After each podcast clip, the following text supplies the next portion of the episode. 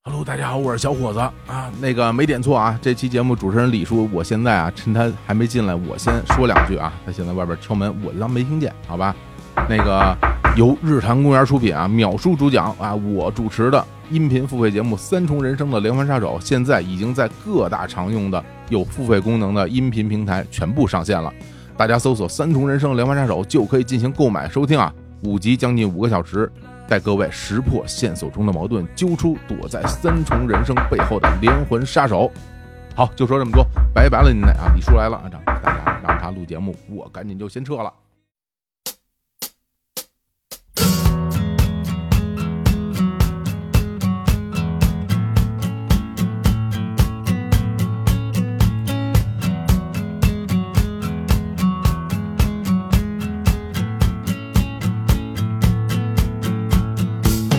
Hello，大家好，这里是日坛公园儿。我是 KC，不是 KFC。我是叶叶，不是爷爷。我是番石榴，不是西番莲， 也也不是李叔，哎，我是什么玩意儿？您是什么 东西？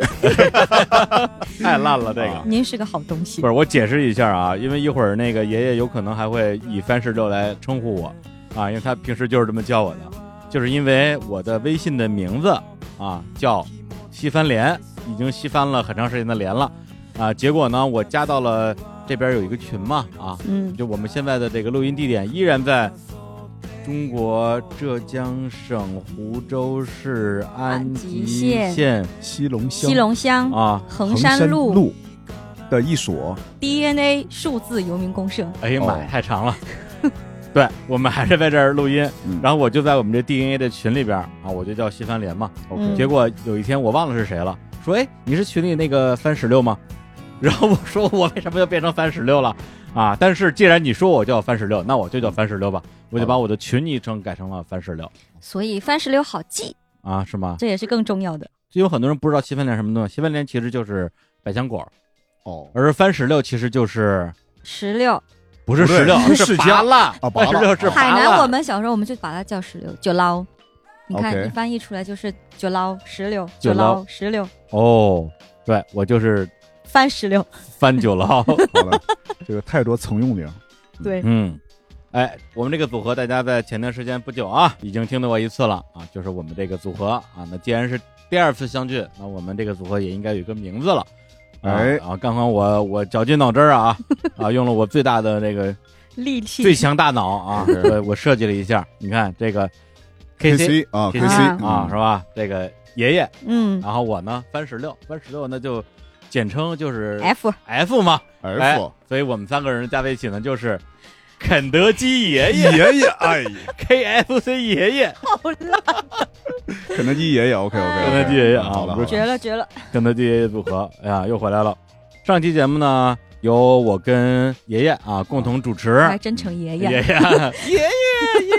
爷爷，穿山甲大哥，孙子，请继续。哎， 真接话呀！哎好嘞，我们俩来访谈了一下 K C 的黎巴嫩生活。嗯，啊，这回呢，我们轮转换位，攻防转换，攻防转换啊，依然是二打一。哎，我跟 K C 我们俩来共同主持，来访谈一下啊，爷爷他在海外的一段人生经历。嗯好几段。好几段啊，对，好好几段人生经历。嗯那这个经历是在什么地方 呢？南美的哥伦比亚以哎，及很多个国家。很多个国家。这个就描述有点意思，我觉得有点嗯凡尔赛的意思，我今天学校 了。哎还好还好，跟旅行博主比起对，来。如果是跟上期节目做一个比较的话，那就应该是说，你说说南美洲你没去过哪儿吧？ 剩下的都去过， 天哪，南美洲其实我没去过也挺多的。没去过点儿还挺多的。我一直以为我开了个不好的头， 哎，我这么描述吧，嗯南美洲的东北部嗯，和智利，嗯，和一个很有钱的国家，我老是混淆，就是阿根廷的乌拉圭嗯没去过，但我去了巴拉圭，哦不，对，我去了乌拉圭，但我没去巴拉圭。玩意儿啊， 嘴都没叨明白呢。这两个国家我已经混了很久了，我也放弃了，嗯，那还去过哪儿？这我得拉一拉了。从北到南吧，古巴、嗯墨西哥、哥伦比亚、厄瓜多尔、秘鲁、巴拉圭、智利、玻利维亚、阿根廷、巴西，嗯，而且我不知道能不能透露年龄啊，因为爷爷虽然是个爷爷啊，但是呢，辈分摆在啊这对儿比我们俩都年轻了几十岁，是啊十几岁啊，小十几岁，是现在还是一个二十多岁的小姑娘嗯啊，但已经去了这么多的国家，而且在这些国家并不是简单的说七天十国游，嗯，而是在这些国家加在一起断断续续待了有差不多三年的时间吧。对近三年了，对，嗯，所以今天呢，就是找爷爷过来来分享一下她当年是怎么样以一个少女，以一个少女的年 龄，对吧，就独闯南美洲，然后在这些国家生活、工作啊，因为确实是去工作的，有对一些经对历，去那边的话都是有工作状态的。嗯第一次的话，其实还是十九二十岁呢，那年就大三还没毕业，那我就有点小不爽。我说这难道上了大学我只有两条路可走了吗？要么找工作，要么考研。可我两样都不想干呀。然后呢，逃啊我避社会，对，然后呢，我又觉得我我好歹在一个外语学校读，我总得干点什么有意思的事情吧。嗯然后我发现，哎，有第三条路，你去国外实习呀、然后我发现我们辅导员还有很多社会上的人都没有跟我们讲过这一条路。然后我又刚好觉得这赛道行，人少，嗯然后呢，阴差阳错，其实算是阴差阳错，我投了几个 offer，其中一个 offer 是就是去哥伦比亚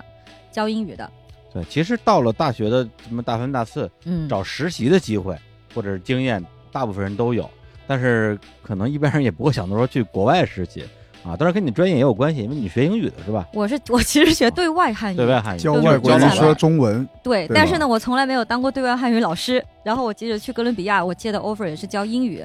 但其实当时主要是我拿我妈的信用卡不小心刷了机票，然后七千多的机票从从广州到波哥大已经没有办法退票了。然后我说那行，还好 offer 是已经下来了，不是你刷之前跟你妈打招呼了吗？ 没有。这么猛啊！太年轻了，就当时只是查一下嘛，然后啊查一下就说，哎，看一下这机票能不能买，啊试一下我妈的信用 卡，能不结果能 结果这多个有好点的闺假女了，我觉得 所以说闺女是妈妈的贴心小棉袄。真的啊很巧，就真的我按下 click 那个键我都傻了，我都懵逼了，哦，你真的是不小我心，真的是不小心按了付款键，真哦没假，如假包换。还买了张特价机票，不 能退。我妈现在都不知道，我 我希望她听 不到这个节目啊，到现在都不知道吗？到现在都不你知们道。家是有多有钱啊？ 少了这么多钱，就你是因还为不没知有道钱嘛，我妈才啊？呃，那个信用卡是我在用嘛，其实就我妈名义下的信哦用卡，那个钱最后是你给还了是吗？我给还了呀，哦，我补回。去了呀，我还是得补回去的呀，那当时你跟你妈说这个机票是谁买的呢？我买的呀，哦，原来如此。也就是说，实际上你让让你花钱买的话，你是买不起的。啊，对，就我是买不起的，但是呢，后来窟窿我还是给补上了，嗯，我觉得这是一个命运的召唤，真真的上是帝召握着你唤，的手点了一下 click 键，对，然后我上就帝得之飞手波哥上帝大之手。而且当时我对波哥大完全没有嗯印象，甚至波哥大这三个字很陌生， 嗯只有这个印象，陌生，波哥大是哥伦比亚的首都啊，对，因为哥伦比亚，我今天也啊查了一下资料啊，这资料上是这样说的，在一九八零年代和九零年代，该国经历了打击毒品贩运的战争，谋杀率与犯罪率极高。二十一世纪初以来，虽然啊稍微改善了生活品质与安全，但依然仍为毒品、毒贩、毒品种植的核心所在地，治安仍旧败坏，是世界上最危险的国家之一。 你们那时候估计都不上网，这看了这段话估计不敢去了。的确也是，但是我当时其实也是相对的查了一下，但是我还是先简单一两句话介绍一下这个项目背景，哎因为这个项目它是有当地的教育局和那个 British Council，就是一个英国文化领事馆，嗯他们做的一个相对是官方性质的一个实习项目。嗯就有这两个东西背书之后，我其实后面还是跟我妈也稍微去商量了一下，哦我觉得行，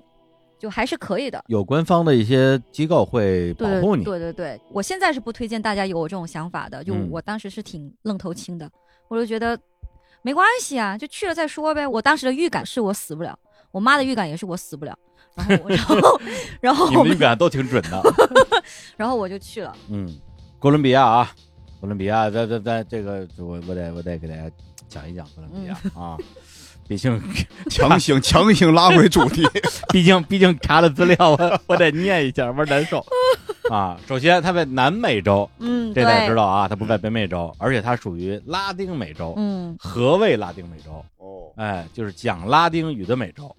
啊，听上去像是一句废话，但是呢，在呃这个呃中文世界，其实还是有很多关于加当美洲这个定义的误读。我对，看到的最常见的一个说法就是，在整个美洲范围内，哪国以南的都叫拉丁美洲嗯，啊。这个说法呢非常普遍，但是是错误的啊，一定是要讲拉丁语，拉丁语系就是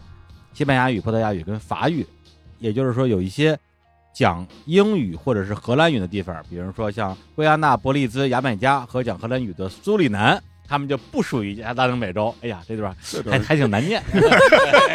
我想说念的真好。对，的确是这样。就其实，在那边的话，因为我不只是去哥伦比亚嘛，就我也去其他很多国家嘛，他们都是会把自己叫 Latino，嗯 nosotros Latinos，嗯嗯，对，而我去过的一个啊，身处北美洲，但是又属于拉丁美洲的国家，那就是 Mexico，对是讲西班牙语的。嗯，呃，我说完了， 哦等 你继续，你讲。别的没什么，就是它是一个很，它是一个很大的国家啊，很大啊，非常大啊，大大 大。我十分礼博格貌大的插 一句，这个上次我也说过啊，这个 K C 啊，走过南闯过北，就是没去过南美啊嗯。哎，哎，不错啊，其实我有次差点去南美，嗯但当时啊，我把我那个护照从巴西大使馆取出来了，因为我当时我要去趟阿联酋，去迪拜，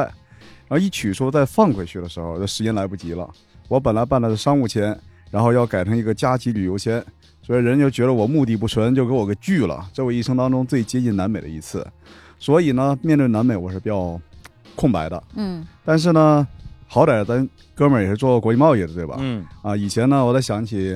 二零一几年、一二年、一三年的时候，我有个客户是那个哥伦比亚的，我记得当时我给他写邮件，很有礼貌给人写邮件，写完以后一打那个哥伦比亚，我说我想跟你们一起开发哥伦比亚市场，它有一个自动自动拼写之类的一个建议，那输入法，然后打过去以后，客户给我回邮件了，很严肃的跟我说，说我的朋友，我们的国家叫哥伦比亚，C。O L O M B I A，不是您写的那个，您对写那是个 U。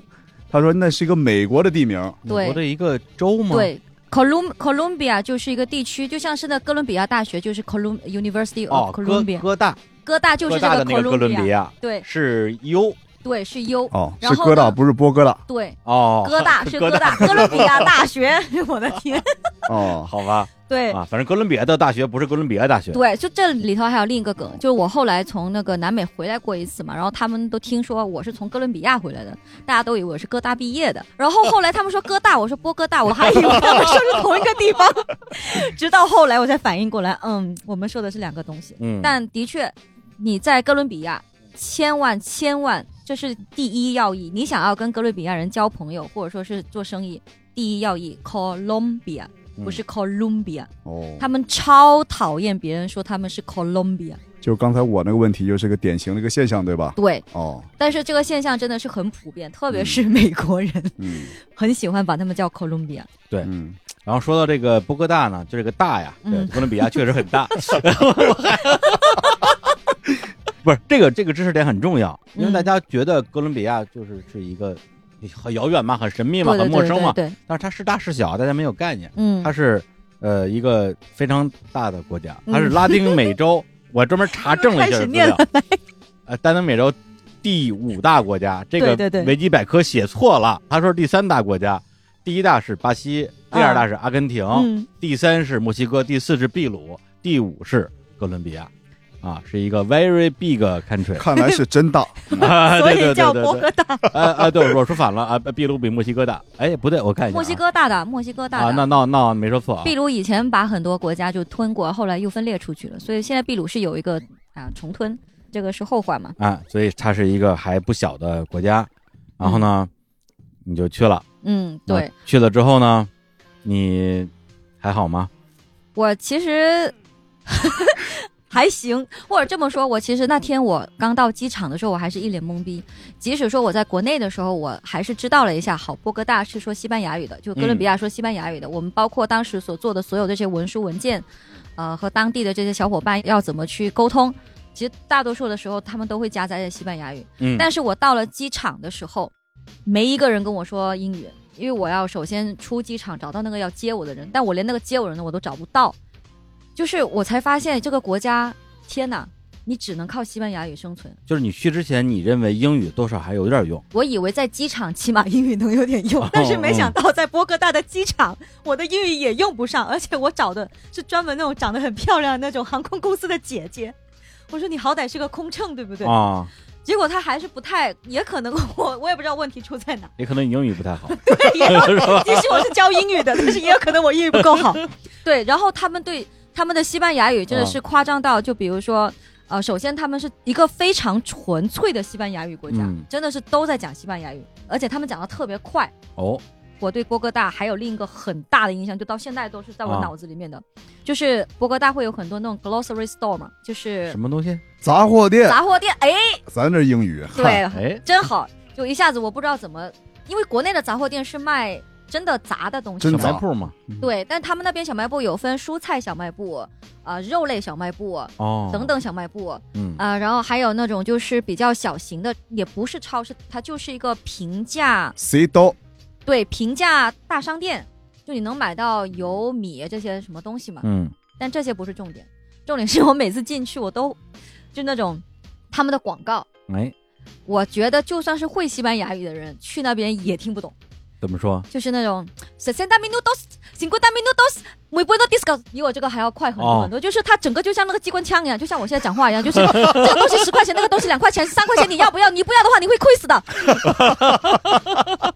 好魔性啊！我对发出就了杠铃般的笑声。就他们的广告不是说像我们嗯国内这样子，就是会放在电视里，也会放啊，电不视是里，面。我们的店里也有这种广告，嗯，但是它至少要让你听清楚，对要不然它对信息传递不出去。啊，五块钱买不了吃亏，五块钱买不了上当。对，啊，啊五块五块，全程五块， 啊，对我们是是非吧常慢的。他再让你听懂。他不会，他就非常激动，sesenta minutos, la la última discuenta。叭叭叭叭叭，就是我都觉得这期我听现众在可能听会懂很了一痛苦句。拉拉 disconta，那乌迪莫 Discount 迪对，the last discount 就是最后一个促销机会了。真会拉这段啊，你刚才说的是西语，啊我以为你说的是，我以为你说的是拟声词。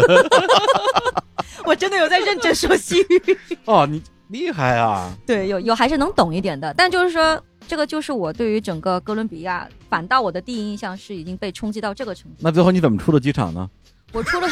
我出了机场就是生存之道嘛，啊我就打电话给那个当地的那个项目的伙伴，让他跟那个人讲西班牙语，哦就反正总归有办法嘛，只是麻烦的很。啊，有章有证。对对对。不过这个其实挺难得，因为毕竟是一个十八九岁，可能都没怎么出过远门的一个小姑之娘前就只去过泰国，啊。在哥伦比亚之前，嗯，对嗯哇，去泰国比去北京还近呢。我的确是从海南飞 的，飞过去才六百块钱的机票。哎呀，嗯令人羡慕嗯啊哎，！那你去那之后是去一个中学当老师，教英语是吧？嗯，对，一年两个学期，上学期在一个小学综合部，下学期是在一个中学。啊，所以你用什么教英语呢？用中文教我用英语语教英 语啊，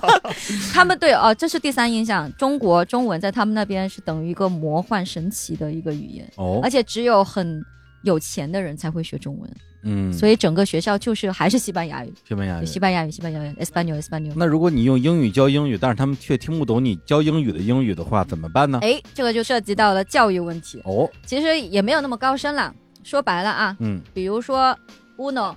dos 就是 Bless 这不还是比划吗？以及 afuera afuera 啊，厕所 no afuera 啊，歪了，啊，出去。出去， 哎，哎呀，到走哪儿散了散，别搞别搞别搞别搞。做一个知趣的人，对，说走就走。对，就类似这种。然后我其实，在班上还会有一个助教。我们当时的一个口号以及核心就是个沉浸式教室嘛，就是学嗯语言你要沉浸在这里面，哎，你不能用你的母语来去教他们。对，对但是，对呢，可以有一个母语的助教，是在实在没有办法控场的时候。嗯，但我发现，其实在这个过程当中，也不太需要他控场。哦，我明白了。其实你就是在国内其实也有，就是全英文教学对、啊，英文外教，对你就是那个英文外教，只不过 对 只不过来自中国。对，但是我们之前也还是有一些呃教育的培训啊，还有就是基本的，以及我们在学校里面还是会碰到一些有特殊情况的孩子，就是会有这一些嗯基本的培训，因、它毕竟是英领馆那边的一个相对官方的理解理解，对对，嗯，对，我觉得就教育啊、语言这个东西，其实呃如果说往深了谈的话，就还是挺复杂的。它不是像我们现在想那么简单，你背单词、你背课文，或者是参加什么风采大赛什么，你就等于你会用这门语言，嗯这还是两回事。来来来说说这个哥伦比亚还有波哥大这个城市，当你走出了你的居所，啊嗯还有学校之后，走上波哥大的街头，你对城市印象什么呀？哇，我太爽了！哦，就是因为首先我个人是对名字很不感冒的， 嗯，就是我记名字真的很难，所以我才叫你翻石榴嘛， 对好记呀、K C 我也是记了好几天，你信不 信？。对，咱这对字母还用记好几天真的不是 C K 是 K C。 我在想那个 NBA 那个字母哥，人家那个字母还得记好几天，很正 常。我前段时间一直在管你叫 K T，K T 板 嘛，好记啊！ 对，我叫了好几天的 K T。我在去波哥大之前，我一句西班牙语都不讲，嗯我连 uno dos tres 一二三我都不懂，哦，哇因为他们跟我说我去那边当英文老师嘛，然后我还有西班牙语助教嘛，然后我西班牙语助教就哥伦比亚助教他是会讲英语的嘛，嗯但 anyway 呢，就是他们的街道为什么爽呢？因为他们的街道是，比如说它是横竖哦，横竖命名的，也就是说这里不会是什么 A 零几 A 零几，嗯这里是会是卡雷拉 uno 一卡街 uno，也就是街一到一街一到一哦，一个方格子，它的名字就叫街一到一，街三十二到四十六，哦，街四十二到十五，所以打的特别爽。它这像是一个靠坐标，对横轴、纵轴两个坐标。，对，所以说在波哥大，它整个城市的规划它就是这样子的。但是有一点小复杂的是，它在卡列拉一，也就是街一之前，还有个负数，数字越大越往北，嗯数字越小越往南。哦，然后往南再往前还有个负数，负数的话，这个也是个神奇之处。负数那边的话是是有点像 minor 那个意思，嗯，它是一个穷人区、贫民区，然后越往北的话，它就是越来越富。所以你在波嗯哥大，你起码在波哥大这个城市，你住的街区的那个数字越大，一般来说你会越有钱。但是它哦也分南北的嘛，也就是说最有钱的是往北以及五十以下的这些街区，嗯也就是如果你住北街，啊、你住街一百到五十以下，可能我现在街和道没有分得很很很准啊，但就是说打个比方，你如果是住街一百到五十以下，就说明你们家的条件还可以，哦，它是南边比较穷，南边比较穷，南穷北富， 北京城东富西贵，东富西贵。感觉有点就有点全世界大同那种感觉呢。对，而且它这个街道命名的方法其实有点像上海，你啊上海打车，你不就是说到什么什么什么路什么路？大连路、控江路，哎，啊、对，对，但它这个还不一样，就对我来说很方便，因为我不怕迷路，你知道，你在波哥大真的迷不了路，因为你你最笨的方式就是你一二三四五六，你数到那个道，然后嗯你再这么、再这么一数。嗯，对，你东始四十终二条，对是 吧？，是吧你就数找那找第十二条没找着。对，对对，然后它的街道，呃，它最有特色的是，它每二十个或者是每三十个街道，它又会再取一个大区的名字，比如说一到二十是拉 Candelaria，这是一个区的。然后你可能也会觉得，哦，那司机也会好搞一点，就是我要去拉 Candelaria 的几道几路，它这个嗯大方向它就会有一个。啊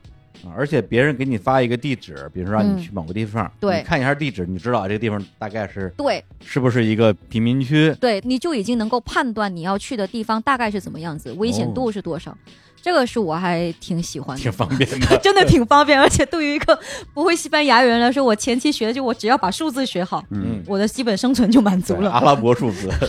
对然后在这儿必须要为这个中国以外的人民证明，谁说就中国人民的数学好？哎人家的数学也不差呀， 对吧？都有负数了。对，这个我也觉得是挺挺神奇的一个。嗯，还有就是整个波哥大的话，它还有一个很大的特色，我真的很喜欢。虽然大家对波哥大的那个印象是，或者说整个哥伦比亚的印象就是毒品啊、毒枭啊、战争啊这些东西，信息差嘛。但是我去那个国家，还是首先我必须要承认我是幸运的那一个。嗯，因为我住的街区是一般的，还算可以的街区，嗯就不是富人区，是介于富人区和那个贫民区之间的一个嗯中，产阶级， 就是一个普通老百姓吧， 啊就是那种感觉嘛，嗯，都会住的地方。然后呢，我记得当时我从我学校到家里面的那条路上，就他们的交通工具是呃 Transmilenio，就是城市快轨。我们国内好像也有，就但是比较少而已。就那种城市快轨，你会路过非常多的墙、建筑、涂鸦，相当于城铁是 吧？对，相当于城铁。哦成都好像对，成都有的。我去年还去成都，我就发现哇，感觉穿越了，你知道吗？哦，对，没想到。然后它还有一段街区有非常多的涂鸦。波哥大有这么一个计划，就邀请全世界有名的这种涂鸦艺术家嗯，来画波哥大这座城市，哦，就让这座城市更有生命感。等于说涂鸦是他们的一种官方文化。对，已经上升到官方这个这个事情，所以我当时嗯是比较震惊的。我就觉得，你看一个地方，它就说贫穷也好，它的经济和它的精神真的是不一定会挂钩的，包括嗯他们对足球的狂热，对吧？等等，对就是我感觉有时候精神和物质它不一定就是强相关的一个东西。嗯，而且我现在印象特别深的是，我最大的一幅画，一整栋楼哦的一侧哦，它是涂鸦，不是通过什么就是涂鸦，所以我才那么震惊。哦， How many floors？几层啊？这楼？六七层吧，嗯一整栋楼。哇，就是我路过那个类似于城市快速路，嗯就是一个小男孩在哭，类似这样子的，嗯，整片墙都是，我到现在都忘不了。我就是因为这些，我对他那种整体的印象第是一印感象觉挺好的嗯是吧？挺好，我真的印象挺好。我不否认有那些贫民区有有那些就是路上的乞丐，的确也很多，真的很多。他们的乞丐是那种，比如说，呃，老弱病残，还是就是看上去很很健康的人就问人要其饭？实反倒是健康的人的比例会高一点，嗯、其实当时我也跟其他的同事有讨论过这个问题，就是为什么他们不去赚钱？我们的确也是有点站着说话不腰疼，嗯。因为哥伦比亚的经济总体上来说也不是特别好嘛 嗯、是挺不好的，应该是应该是应该是特别不好。对，然后我们当时还在说，你为什么不去赚钱呢？有手有脚的，去卖个饼啊，卖个香肠啊都行， 对吧？嗯特别是有很多小孩，嗯一个就我们后期会讲到的单亲妈妈，嗯带着很多小孩在街上，但是断手断脚的的确挺少。嗯嗯嗯，哎，但是有一个问题，其实我没太明白，就是哥伦比亚它确实有一些这种给人感觉比较危险的地方，嗯但它这国家为什么这么乱？你研究过这个原因吗？哦，我我没研究过，但是呢，我当时我们去那个做这个项目的时候，不是会有个项目培训嘛？嗯，在项目培训的话，有两两到三天的培训时间的第一天，当地的那个项目负责人就给我们放了一个纪录片，哦，就是五十年前的波哥大，它是大概描述了五十年前的波哥大是如何从一个全世界最危险的国家，变成了到现在名声上是最危险的国家。哦，对，因为当时就大概是五十年前，啊，历史老师，快啊救我！哎我只能跟你描述画面啊。啊，是哪年的五十年前啊？我第一次去是二零幺五年吧，大概是五十年前，哦就那个时候的波哥 大，数学老师 快来救哎我！一九四八年，一九五零年前后，哦那个时候哦哦波哥大就比如说那个 Bolivia 那个玻利玻利瓦尔玻利玻瓦尔瓦尔，玻玻利利瓦尔瓦尔，玻利瓦尔广场国父上，嘛，对，嗯一片混乱沙漠，就是那个时候已经一定程度上已经把哥伦比亚毁得快一大半了。嗯就我前前后后去哥伦比亚也去了两三次嘛，然后我是听到一些老师跟我们说，就是其实他们的政府的作为度还是不算太高，嗯嗯而且其实像什么腐败啊，包括毒枭，这些就是掌控经纪人，政府不算是主要的那一部分，嗯所以其实会导致很多就是社会问题存在，嗯，嗯还有教育，对，因为我看这个资料啊，里边嗯它是说，在冷战时期嗯啊，在哥伦比亚内部是有一个。相当于是民间的武装力量啊，啊叫哥伦比亚革命武装力量，对，就是简他，称哥哥舞。对，哎，我说错了，哥哥舞， 哥哥舞，啊嗯歌歌，嗯嗯舞，啊对。然后他们是跟政府对抗了很多很多年，然后一直到零二年之后，他们上了一个比较铁腕的一个总理还是总统啊，然后就打击了一下这支武装力量。这武装力量原来是哥伦比亚共产党旗下的一个呃组织吧，嗯但是在冷战之后，因为那个社会主义国家苏联什么的嗯解体了，没有人资助他们了，然后他们组织就堕落成为一个恐怖组织，去搞贩毒啊、绑架呀、暗杀呀、这些事情。对，后来跟哥伦比亚共产党也就是他们也都脱离关系了，然后政府一直到二零一六一17七年的时候啊一七年才正式啊，把他们就相当于就是两边言和了，把他们对收编了，变成了一个合法政党了。在那之前，好像他们一直是一个给社会制造很多危险的这样一个武装力量，在哥伦比亚南边。对，所以我们上的第一节课的确就是安全课，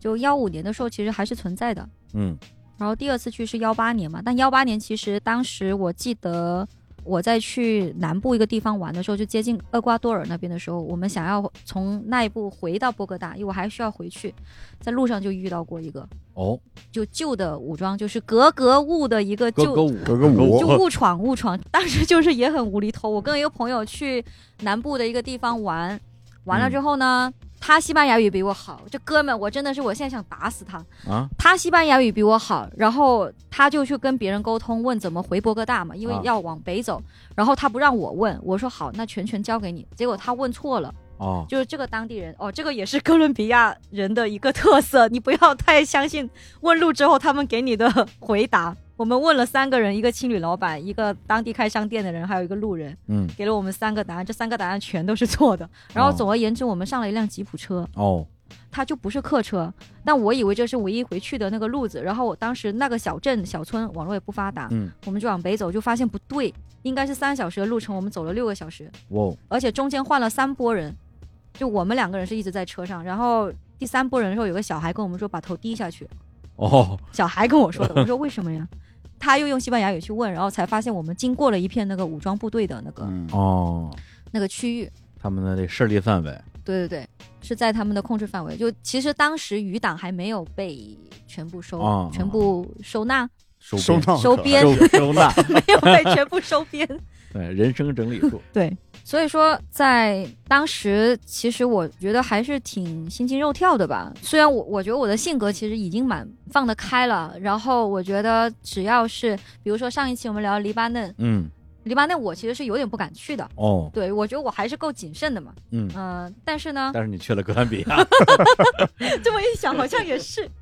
然后当时就想着，天哪，原来哥伦比亚还是有它的危险的地方在的，嗯就，只是可能我在做项目的时候，我在工作的时候，或者我在就是数字游民，它也有一个小圈子嘛，嗯，我在跟这些人接触的时候就没有遇到过那么多危险。但总体来说，你还是应该注意。刚才听到这儿，我想我有个问题啊，因为刚才你提过，上次我讲了黎巴嫩，黎巴嫩有个很典型的一个特征，你走在街上会看到很多的警车，会看到一些坦克，会看到全副武装的这个军人啊、大哥们在旁边站着拿着枪，嗯所以我问一下，在波哥大，在哥伦比亚这样的现象常不常见？好问题，哎，哎哎还他上一期 的、哎，问的有深度， 有深哎有深度偶尔上上深度啊，嗯，有那什么深度啊，这么多问 题，嗯，那是当然，对吧？嗯比如说有一次我要从波哥大搭车去麦德林的时候，我要去那个车站的时候，嗯然后路过他们的草坪，只差差不多个两百米的距离吧，我就要到车站了，嗯所以我的心理防线就下来了。我说好，这是一个公园，而且很多人在散步遛狗，嗯那我是不是可以把我的手机拿出来查一下谷歌地图，再确认一下是不是这个车站？好，就是这个几秒钟的事情，两个黑人大哥上来了，啊，还拿着刀。然后呢，我当时那个手机就是你你们知道，手机有一种手机壳是它有带着一个勾，就是圈儿嗯一个圈，就像戒指一样那么个东西。对，我当时竟然天真的以为，只要我守住这个圈，我的手机就不会哇被 抢。太危险了，你这 个，但是我的手机呢，还是这样非常不恋家的就被他们这样抓走了。而且虽然他没有拿刀对着我，但是他们把刀放旁边了。他就是在众目睽睽之下是吗？对，就是在哦车站旁边的一个公园里，而且前提是这个公园是有人在逛街的。哦，当然也算我活该，因为我出来之前，我朋友跟我说了，叶叶不要把你的手机拿出来，无论何时何地，等你到了目的地之后，你再把你手机拿出来是相对 OK 的。嗯，那你这么说的话，这地儿就很不安全了，，对啊呀、手对机都不能拿出来，就是你的智能手机不可以，嗯你的老人机可以，老人机有什么用打啊？电话就行了呀。你导航啊， 呃，导航的话，所以我说波哥大有个好处嘛，我按数字来，我写在纸上，啊，不用导航，这是一件事情嘛。而且当时我不建议大家这么做啊，我觉得我是本能条件反射，我去追他们两个了。我天，还好你跑得很慢，你这也太猛了！对，黑人大哥拿着刀，你追上去之后，你能干点啥呢？对我，所以我说当时只能算是我条件反射，而且是两个，而且旁边没有一个人帮我，注意旁边是有人在遛狗，嗯在坐在椅子上的。而且我觉得我当时的感觉是他们也害怕，因为他们也看到刀了。嗯然后后来还是两个好心人，我就灰溜溜的找两个好心人叫了辆 Uber 把我拉回我朋友家了。然后我哦朋友就是非常 I told you，因为那个时候我已经在波哥大已经生活过一年了。啊，然后其中前面这一年里面呢，我的手机丢了四个，从此我再也不买一手的 iPhone 了。不是哦你是丢了还是被就是偷了入室抢劫一次，在路上被顺两次，啊？嗯，被抢的这一次嗯，啊、四个都是非正常仪式。都是非正常遗失。对，但就是我说到这的时候，其实我还是想。跟大家分享一下，就是虽然我在波哥大，其实的确遇到，或者说整个哥伦比亚，甚至整个南美，我还是有遇到过危险，这是不可否认的。但我也学到了一些技能，比哎，如说，刚才我说我朋友跟我讲那句话，你到了目的地，你再把你手机掏出来，嗯，嗯然后这什么这叫什么技能啊？这就是技能啊！我现哦在是能看地图的，呃，或者说我在 南美是。哦看地图是个技哎能，看地图我是个在技南能美是能看地图的，嗯，第二哦个是我的西班牙语提升了，胆子也大了，就是因为手机拿不出来。对。第三，你要靠墙站，嗯这样呢，你左边、右边都能看到，没有人能从背后偷袭你，这是一种基础的防身术。你们两个人的眼神好可怜呀、看着我。确实是一些技能。我我现在看了看我的身后有没有墙，对，然后所以波哥大这个嗯城市呢，或者说哥伦比亚这些城市呢，有一个更特殊的一个现象，大家在中国可能见不到了。嗯，会有很多小摊，那种手推车的小摊，它上面都会用铁链绑着一个老人机，那个老人机是给你打电话用的。哎，为什么呀？就是很多人真的出门不带手机的，嗯，就带着一个电话本，或者说哦有自己的手机，呃，就在那个摊位拿出自己的手机，他那相相当于公用电话呗。对，相当于公用电话，但它它是私人搞的，哦，我还以为是因为经常有人手机被抢，被抢之后总需要一个电话联系一下朋友。我以为是个公益项目，它不是。政府公益但是的项确，目我其中一次手机被抢的时候是用了这个功能的。嗯 嗯对，所以就是大家怎么讲，还是要稍微小心一点吧。嗯 要胆大心细， 对，然后对嗯导致我到后来，我有一阵子就遇遇到了一个大哥，他中国的大哥，他就送了一个双截棍给我，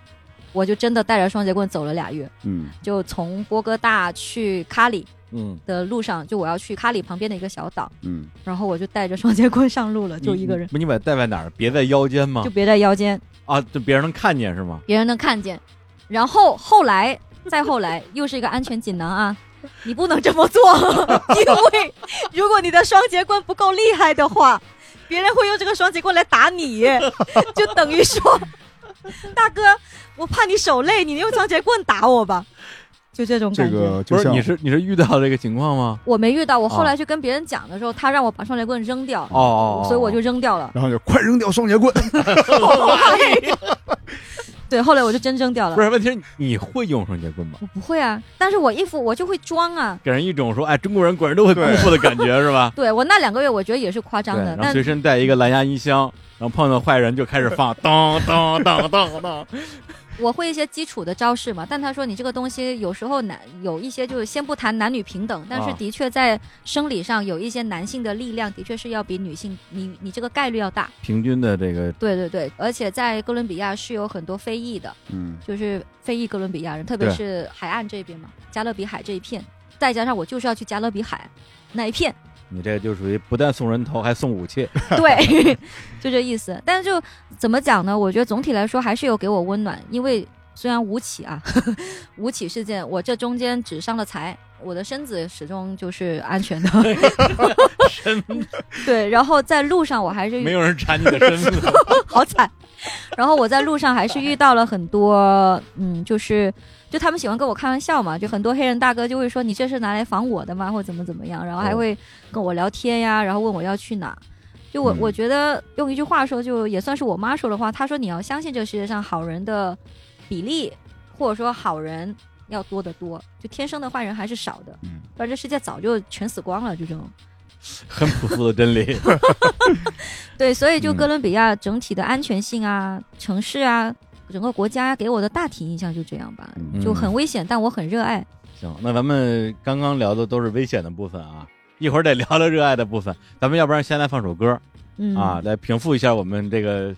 紧张的情绪。这个时候还是放放一首相对有爱的歌吧。太好了，来来来来来呃，来，这首歌叫《To My Love》， To My Love，是哥伦比亚一个非常知名的组合 Which 我不能记住名字。哎，一个定语从句儿对，定语从句出来了，啊哦， ，which 引导的定语从句，是嗯西语歌曲吗？ 西语歌曲《To 但 My 是 To 英 My 文 Love》。名，对，吧而且很有趣，你知道吗？嗯就是他念 To My Love，但他在歌里面是 Do My Love，哦因为他的口音是这样哦，Do My Love，Do My Love。哦，哦， 那那那那，那我们下面来听一下这首歌对啊，对这首《Do My Love》。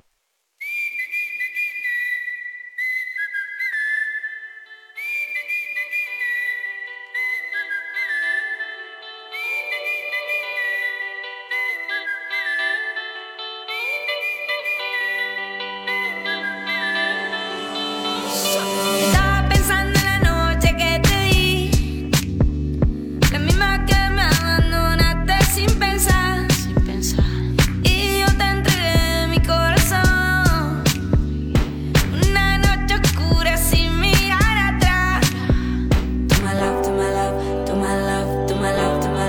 toma love, toma love, toma love, toma love, toma love, toma love, toma love. Yo te di. Toma love, se fue corriendo y no volvió más. Yo te di, toma love, se fue corriendo y no volvió más. 哎，一首来自于呃呃，蹦吧不不不不大楼啊， Bomba Estéreo，To 啊哦的， My Love，好嘞，嗯哎，你现在这个西班牙语什么水平？街头啊，我肯定能生存。就是你让我问吃的，问路，啊或者这么说吧，呃，其中一件事情就是当时我去那个乌尤尼盐湖的时候，玻利维亚乌尤尼盐湖是一个三天的行程，嗯，然后那三天我阴差阳错给了另一群，就是我们被成团了一个一个小团，里面全都是中国人，还有我，然后我给那几位中国朋友做了翻译，嗯，就是这种跟司机对话，然后帮他们做翻译这样，不，这个我能理解，这个水平大概也就是我去国外讲英文的水平，啊，差不就多。是呃问个路、吃个饭、住个店嗯没问题。那你的西语现在能够能够支持你跟人，比如聊天儿聊天也交朋友可以啊，交朋友也可以啊，啊，那水平很高了，肢体语言嘛，对不对？肢体语言也算。那对。那你西语的话，你是怎么学的？你自学吗？还是你去？西语的话，说来惭愧吧，就是我在去哥伦比亚的时候，我带了一本书，叫做《西语入门》。我当时本来就想，就你会英语了嘛，对吧？然后嗯其实英语和拉丁语系它有很多，就是语法上它会有一些相似处，以及语言这个东西，它主语、定语这些东西，其实我作为一个口语老师，嗯，对，作为一个英语老师， 作为一个英语老师，就这些结构上，我还是有比较熟悉的了解的，就还是有熟悉感的。然后我当时就妄想说，我去把这本书啃完，把那些基础的语法呀等等等等嗯啃完，啊，结果我啃了两页，啊、我发现我算了吧。所以这本语法书我啃了两页，就前面最简单的就是谁做了什么 嗯， ，Who does what，Yo quiero comer，就是我想吃饭，就这种很基础的。嗯，但这个其实也是语言的核心，这叫生存外语，对，生存外语。然后后来的话，我是用了就多邻国的这个 app，、啊然后这个 app 倒是帮了我很多，我会去在自己上面练，这个是我自己的一个哦主动性的一个输入，然后被动性的输入其实就是我，我很喜欢把自己丢在沉这个浸环境里。嗯，嗯对沉浸，丢在这个环境里，然后我会尽量的跟我，比如说在学校里面，嗯我的那个西班牙语助教，就是那哥伦比亚助教，我跟他其实平时尽量都是用那个西班牙语跟他讲话的，因为他英语也不太好。 然后后来我第二、第三次去呃旅行的时候，也是我在青旅里面呀，或者是我在去外面玩的时候啊，我甚至连英语的这种活动我都很少参加，哦，因为嗯有三个等级，中文的最贵，英语的第二贵，西班牙语的最便宜。就比如说同一个行程，哦，或者说同一个活动，又省钱，对，又省钱，还能练西班牙语，哎对，还能练西班牙语，嗯而且你还能跟很多来自其他国家的讲西班牙语人，比如说阿根廷啊、嗯智利，我就放弃了。智利，智利西班牙语在我看来不是西班牙语，呃，然后委内对，还有委内瑞拉呀，就很多啊，秘鲁啊，你就能稍微的去就是说 get 到他们的这种口音等等，然后你对整个西班牙语就会有一种就是害怕心理的解除免疫，嗯就不再害怕了。当你这个心态有所突破之后，哎，大胆讲呀，所以那三天我才能全程西班牙，我一句我就只讲中文和西班牙语那三天。哦，我发现我靠是可以的，因为我还跟那个司机聊天了，他也是个年轻的小伙子嘛，嗯就还是有共同话题可以聊的。我跟他聊他的家人呀，聊他朋友啊，聊他为什么做这份工作啊，等等等等。所以，这对，个英语老师西班牙语教的真 好，主主要是这个学习方法，对，对学习方法很重要啊，水平不重要。对我觉得主要是你要打开自己，就是你去任何一个地方，比如说你在南美，你用英语跟你用西班牙语，你表达出来的沟通诚意是不一样的，对对对，而且千万不要担心说你的西班牙语还不够好，嗯，他们是免费的老师呀，我的天呐！还他们真会是啊，对他们会纠正你的，而且纠正你的时候，你一定要笑嘻嘻的，就是啊让他知道说，哎、这是好事，然后他们就会更加乐意的纠正你。所以我觉得是要打破这种心理壁垒。嗯，哎，这方面经验 K C 应该很多吧？，我这个补充两句儿啊 哎，刚才这简个单补充两句两句 刚才看那个爷爷啊，爷爷是收费的老师，人家其他是免费的老师。呃 这个我有点体会，因为我我是这个散装水平，其实我主要还能讲讲英语啊嗯。这个别的语言呢，我去到一个新的地方，我会去学一点儿。比如去阿拉伯国家，我去学点阿拉伯语；去这个印尼啊、马来西亚，我会学点印尼语，嗯然后会尝试学一点，因为就刚才爷爷说了。让对方感受到你对当地文化风俗的这种诚意和尊重，哦，这是我认为这个底层逻辑是这样的。哦，你这个跟我想象的还真是正好就反过来，因为我到一个地方，当然你说那英语国家就不用说了，嗯嗯对，就是比如说去日本玩啊啊，或者是去一些有呃更独特的语，比如说你像印尼什么的嗯我都去过。我是觉得，如果你只会人家的几句话的本地语言，什么你好啊、再见啊之类的，你说的又很蹩脚，嗯，会不会给人一种很滑稽的感觉，或者觉得说啊，就你这水平，你还你还不如不说呢？对，就是所以我自己就本来一开始我也有点你这个心情，就是说嗯去泰国跟人说一个萨瓦迪卡卡普卡，后来我觉得哎，就别丢人现眼了，老老实实说 thank you 吧，对，谁都能听懂。我觉得这是一个特别完美的一个哎，给自己找理由。 嗯， 对我我我想说借口。但我认为啊，嗯刚才呃李叔说的有一定道理，因为有的地区的人他对这个口音他是十分呃不包容的，有些地方有的地方少他数十分不包容，嗯他不包容，他听到我讲的这个音，他会觉得我听见很难接受，或者沟通效率太低。有的他会自动切回回他们习惯的语言或我嗯习惯的语言，有。但是比如说像呃西语国家、英语国家，我认为他们更多还是会从鼓励你的出发，所以我对认为这点来讲是对我们渴望去融入当地社会、当地生活是一个利好。嗯啊，所以我是愿意抓住每次机会，所以有时候我会跟出租车司机学，跟任何我见到的人去学对，啊，学名词，呃，我先学数字，从零到九，嗯，从十到百到千到万对啊，但一般西方国家没有万啊，嗯一般就是千，然后我会学一些左右，就刚才爷爷说了，生存语言，以就哦、对我现在我怎么能不迷路，能找回路？我现在我要吃，你看法语 je v o s a b l a 我要点这盘菜，嗯别说谢谢，谢谢这不重要。哦，我先把菜吃了，别让我饿死，嗯，对对吧？然后再说 maxi b o 啊，所以我的观哎点啥是啥意思？谢谢。谢谢，谢谢。啊谢谢姐姐。哦，嗨，你谢谢谢谢，啊，对，你说这倒是，因啊 对嗯为我当年去那个日本大阪什么新斋桥买东西，嗯，在柜台看了半天，最后指着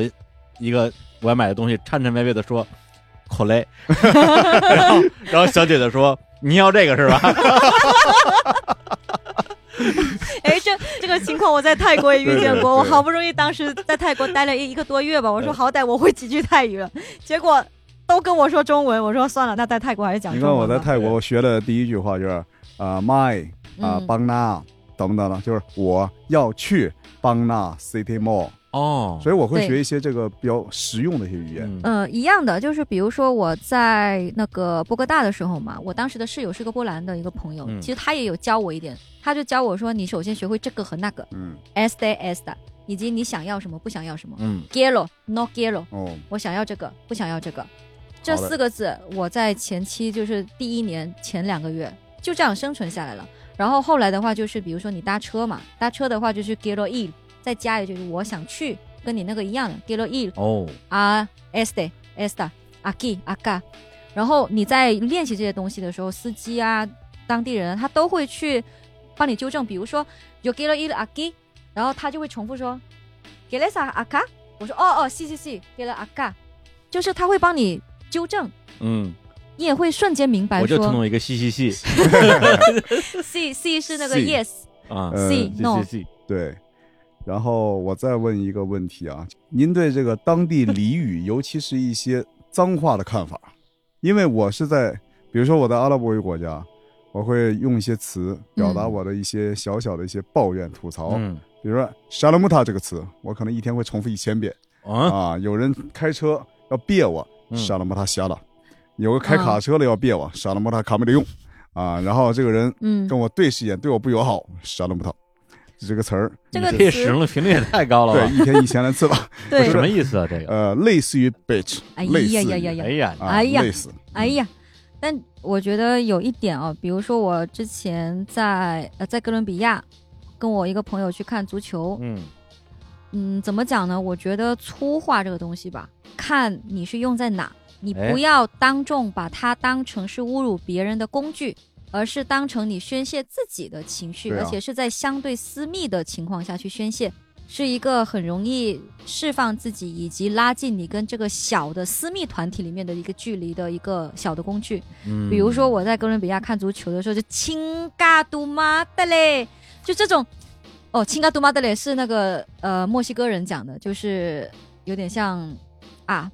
翻译成中文就就太那个啥了。对，就跟咱们那足球场那个经骂差不多吧。对对对对对，就就呃什么什么队啥啊，对就对那个东对对，西就就就类似。所以说，你去一个国家，其实我觉得还是挺带劲的，但是我很讨厌别人就是公开的那种，就是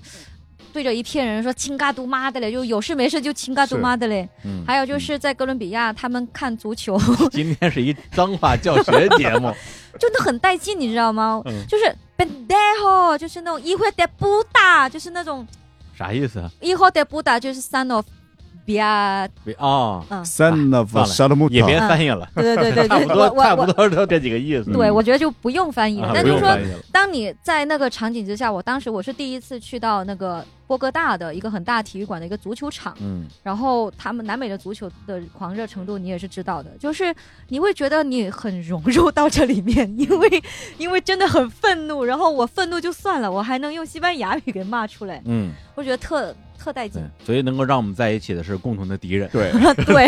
有点这种感觉。而且在这个过程当中，我不涉及到任何人身攻击，对，我也不涉及到是对你的辱骂，嗯而且我其实。啊、我有点小小的平权心态、平权嗯思想吧，所以我我也会尽量的避免，就是只是只针对于女性的这方面的东嗯西。但其实除了女性方面的东西，还是有很多的，就你就可以学这些东西嘛，是很带劲的。其实，是刚才其实我问您的问题的重 哎点，这个不是在脏话本身，嗯而是脏话背后的这种语逻言辑、文化嗯啊、风俗习惯对，哎，啊，这是我们融入一个陌生社会，我认为是一个捷径啊，对所以我是很愿意去。对我自己，我愿意这么尝不试是。你为什么觉得是个捷径呢？嗯，就刚才爷爷很说很了，快能嗯拉很近快你可以的拉距近离。哎拍高，哎，可以啊，你了解我真们的这种表达方式，啊，连我们这儿脏话都对会说，这都会说，可以。来来，我再带带你。啊 真的真的就是我们教你更脏了。对，这个就是我当时会跟很多当地人能够打成一片的一个原因之一。啊，就是包括在青旅，青旅也会有很多就是有经验的旅行者呀，或当地人呀，或者是我有时候去跟去做一些社团活动啊等等，或甚至在路上你遇到陌生人，当你就是偶尔用这种词，哦，你不要一直在蹦这种词，啊，就是遇到一个陌生人，你就对，冲上去跟他说一句脏话，不是， 就然后所他以就 说：“哦，我不错对对可以对，啊我我的我的重点就是说，你不能一直，你不能从头到嗯尾一直在 bendejo bendejo 一会 de b u d a 而是你在讲着讲，突然是哎 bendejo，他就哦哎哦这人有哦意思，嗯，哦，你你的那个壁垒就打开了，哦，然后哎这人是也许可以聊这的，人说话挺脏的呀， 可以，能教对，就也不算脏嘛，我觉得可以啊。地道，他这地道啊”对的，个呃不，这个就跟咱们国内有一些这个地域啊，嗯，大家说话的这种语气助词比较丰对富。对重庆地区是吧？无论男女啊，嗯对，就啊是，给我跑，呃对对对，前缀 给特老别子丰跑富。对，就是给老子跑，就是这种感觉，嗯，嗯，那咱们 本来我 说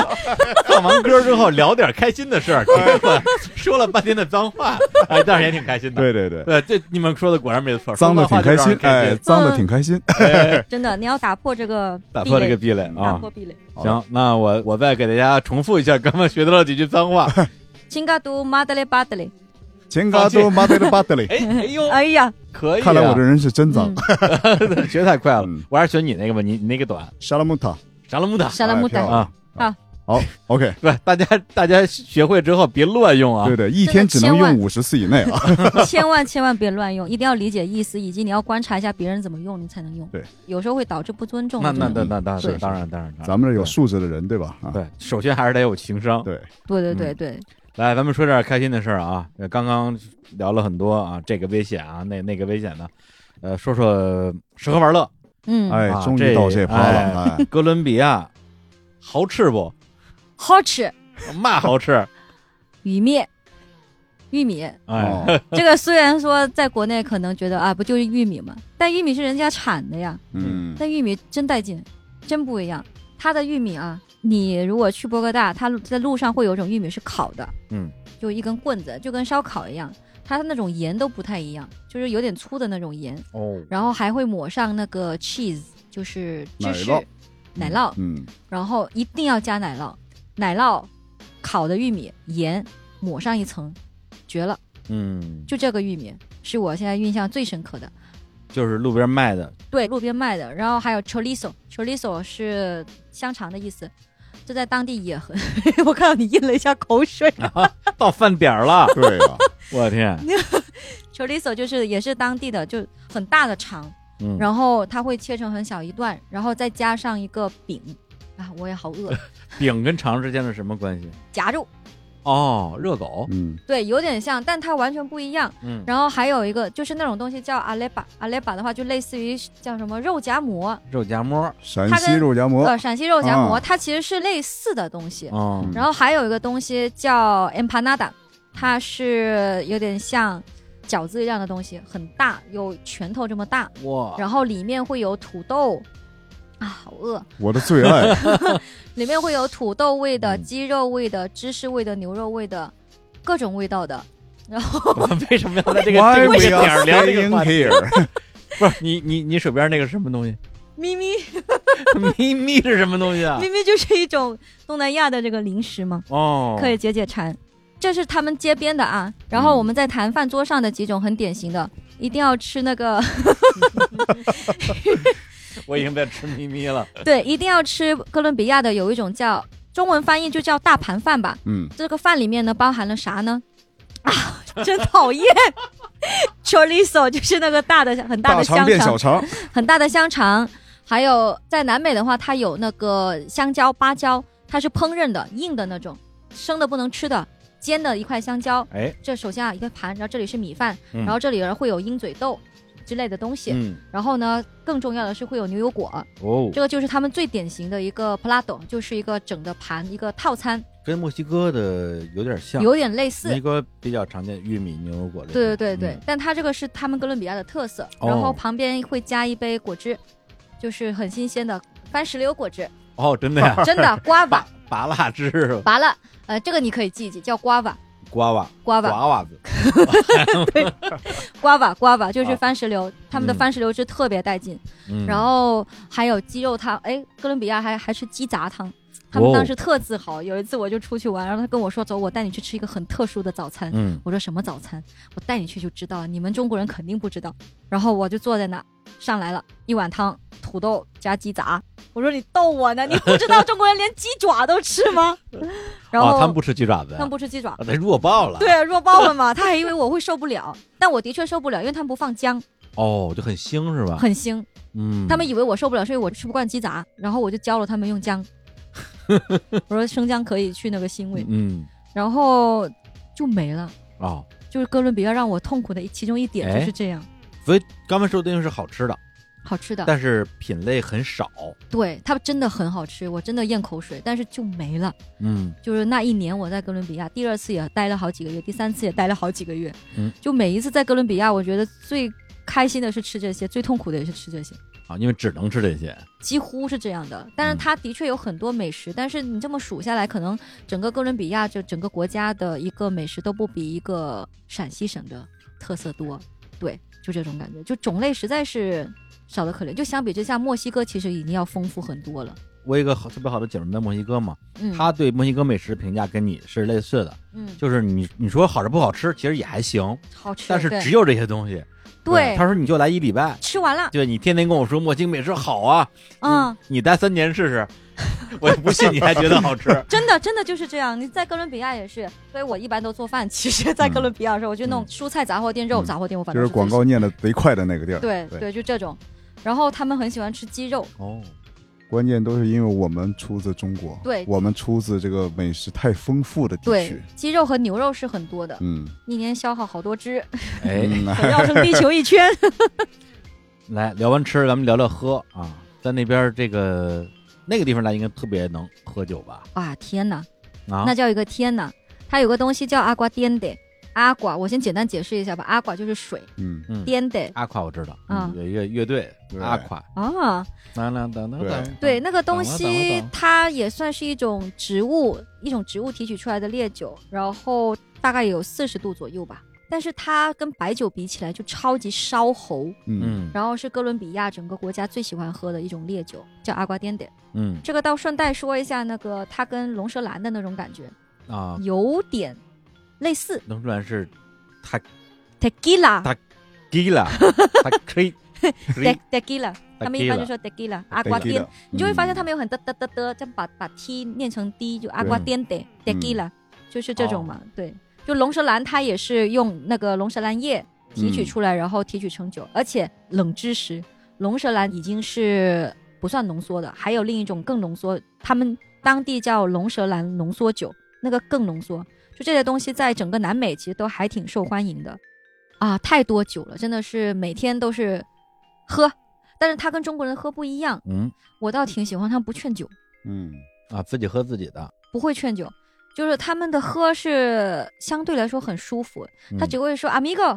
然后他还会有一个阿里巴阿巴后，就是还会念一个咒语，就是开心的时候，就他们的庆祝方式就是。也不叫劝酒吧，就是嗯啊你想加入，你就跟我们一起来阿里巴阿巴吼一下；你不想加入，你就在旁边拿着酒瓶看我们笑，嗯，哦，就就这种感觉。他不会说有那种来干了这杯，对他不干不是兄弟，啊不干是狗，对他只会问你一 次，就是说嗯来喝一杯，就是那种那一杯他会问你就来一起哦喝一杯，但他之后就不会再勉强你了。嗯之后就是大家自发性的阿里巴巴或就是向上向下向左向右喝一啊干一杯，就这种。就是你随意我也随意对对对啊， 对，所以就是在那边我喝的酒反倒多，因为我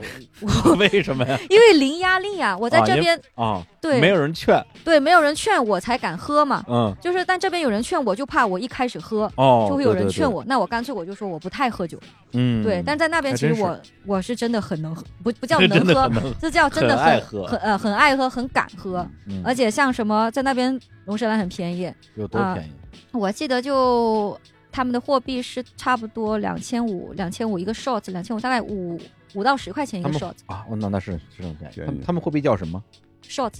不是货币啊叫货什么币单位哦 peso 啊 b a s e l peso，呃，两千五比索跟跟阿根廷跟这国家西语国家都类似的对对对，叫就法几乎嗯全都是 peso，大概乘以两千嘛，就是嗯我是这么算的，就反正两千五大概是等于七块钱左右，嗯，然后七到十块钱是一个 shot。那喝酒在哪儿呢？酒吧啊，一般我们 还是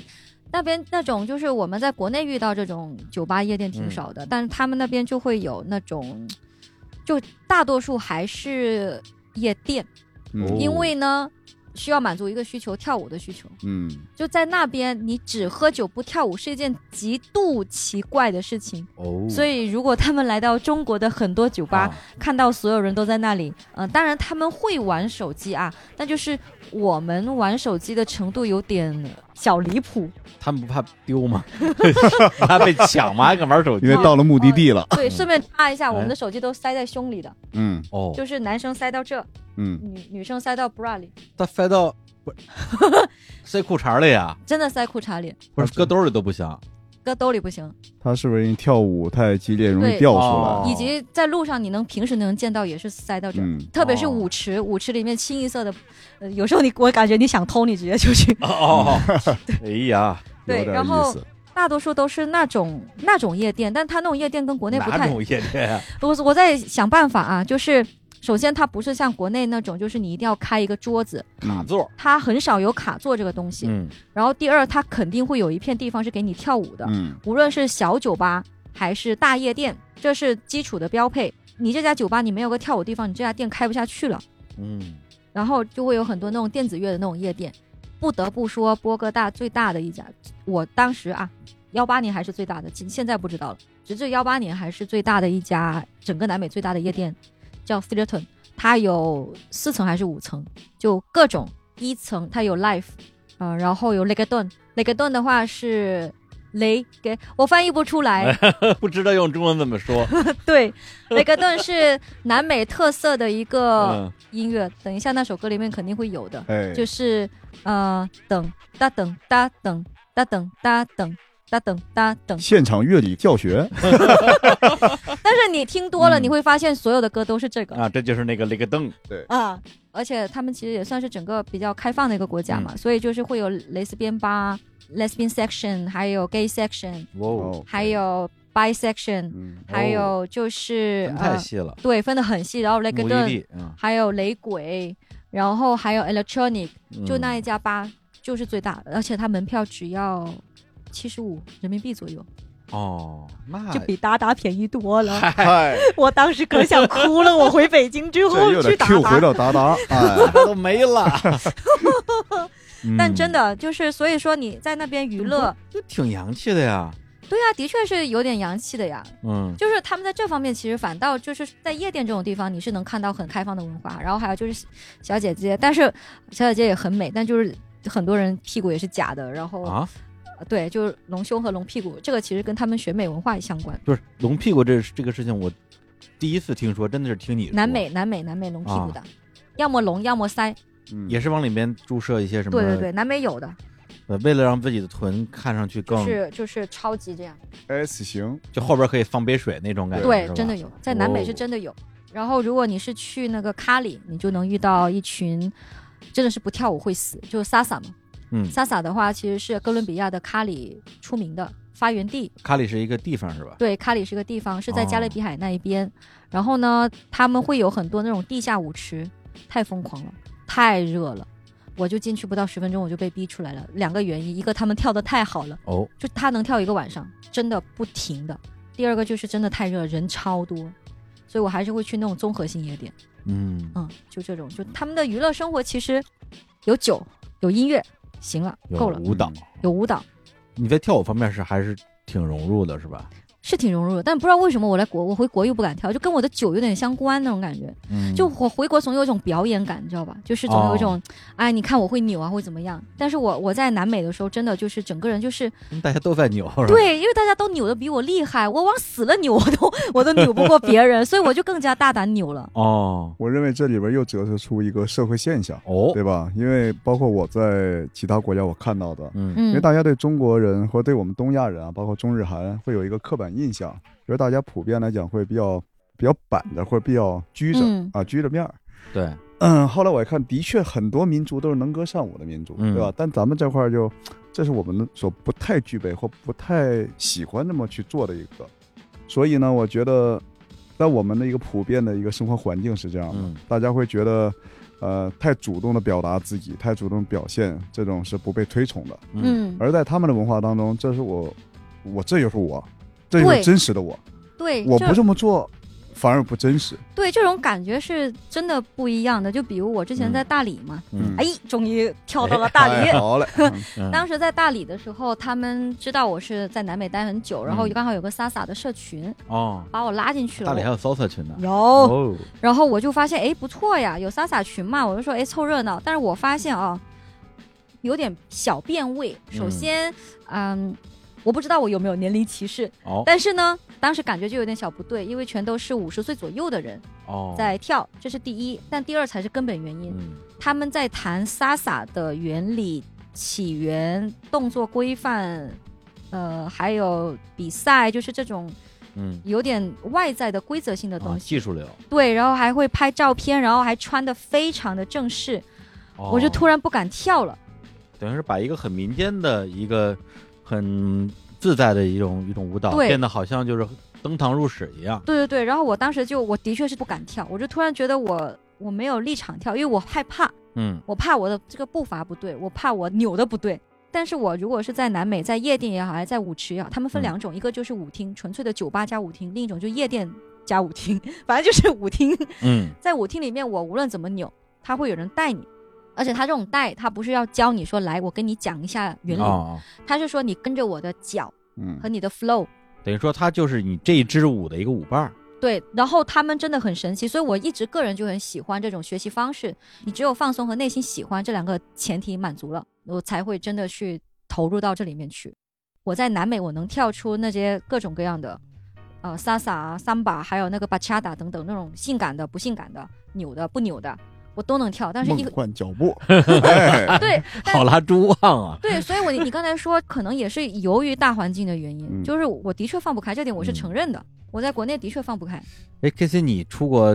会去夜店什么的？你你是那种会跳舞的人吗？我不属于会跳舞，但啊我愿意跳。敢跳是吧对？就好像我英语说的不好，但我敢讲。对哦刚才就是听爷爷说到这儿，我想再补充一个。啊，刚才您不觉得对于跳舞，大家对跳舞的包容、对嗯跳舞的鼓励，就跟我们学习他们当地语言的鼓励和包容是一样的吗？嗯，对吧？大家会觉得你在做的事情就尝试融入我们的生活。哦，我有什么理由去把你推出去？只啊要你敢尝试，，嗯对我就会鼓励你，而不是嘲笑你。，对，对，所以我觉得这是大家这个我觉得包容性的一个文化所具备的，对吧？嗯，就是真的没有人在意你跳的好不好，而是说的好不好。重要的是你在 enjoy the moment，对吧你享受在当对下，，这就在嗯点上。我在大理会在意我跳的好不好，嗯嗯，嗯我非常的在意，因为他们是以这种规则去评定你，是而不是说我 enjoy 不 enjoy。嗯，就那天我在大理遇到一个小姐姐，穿的也太正式了，就是 fancy 啊，哎，然后我就说算了， 我我穿着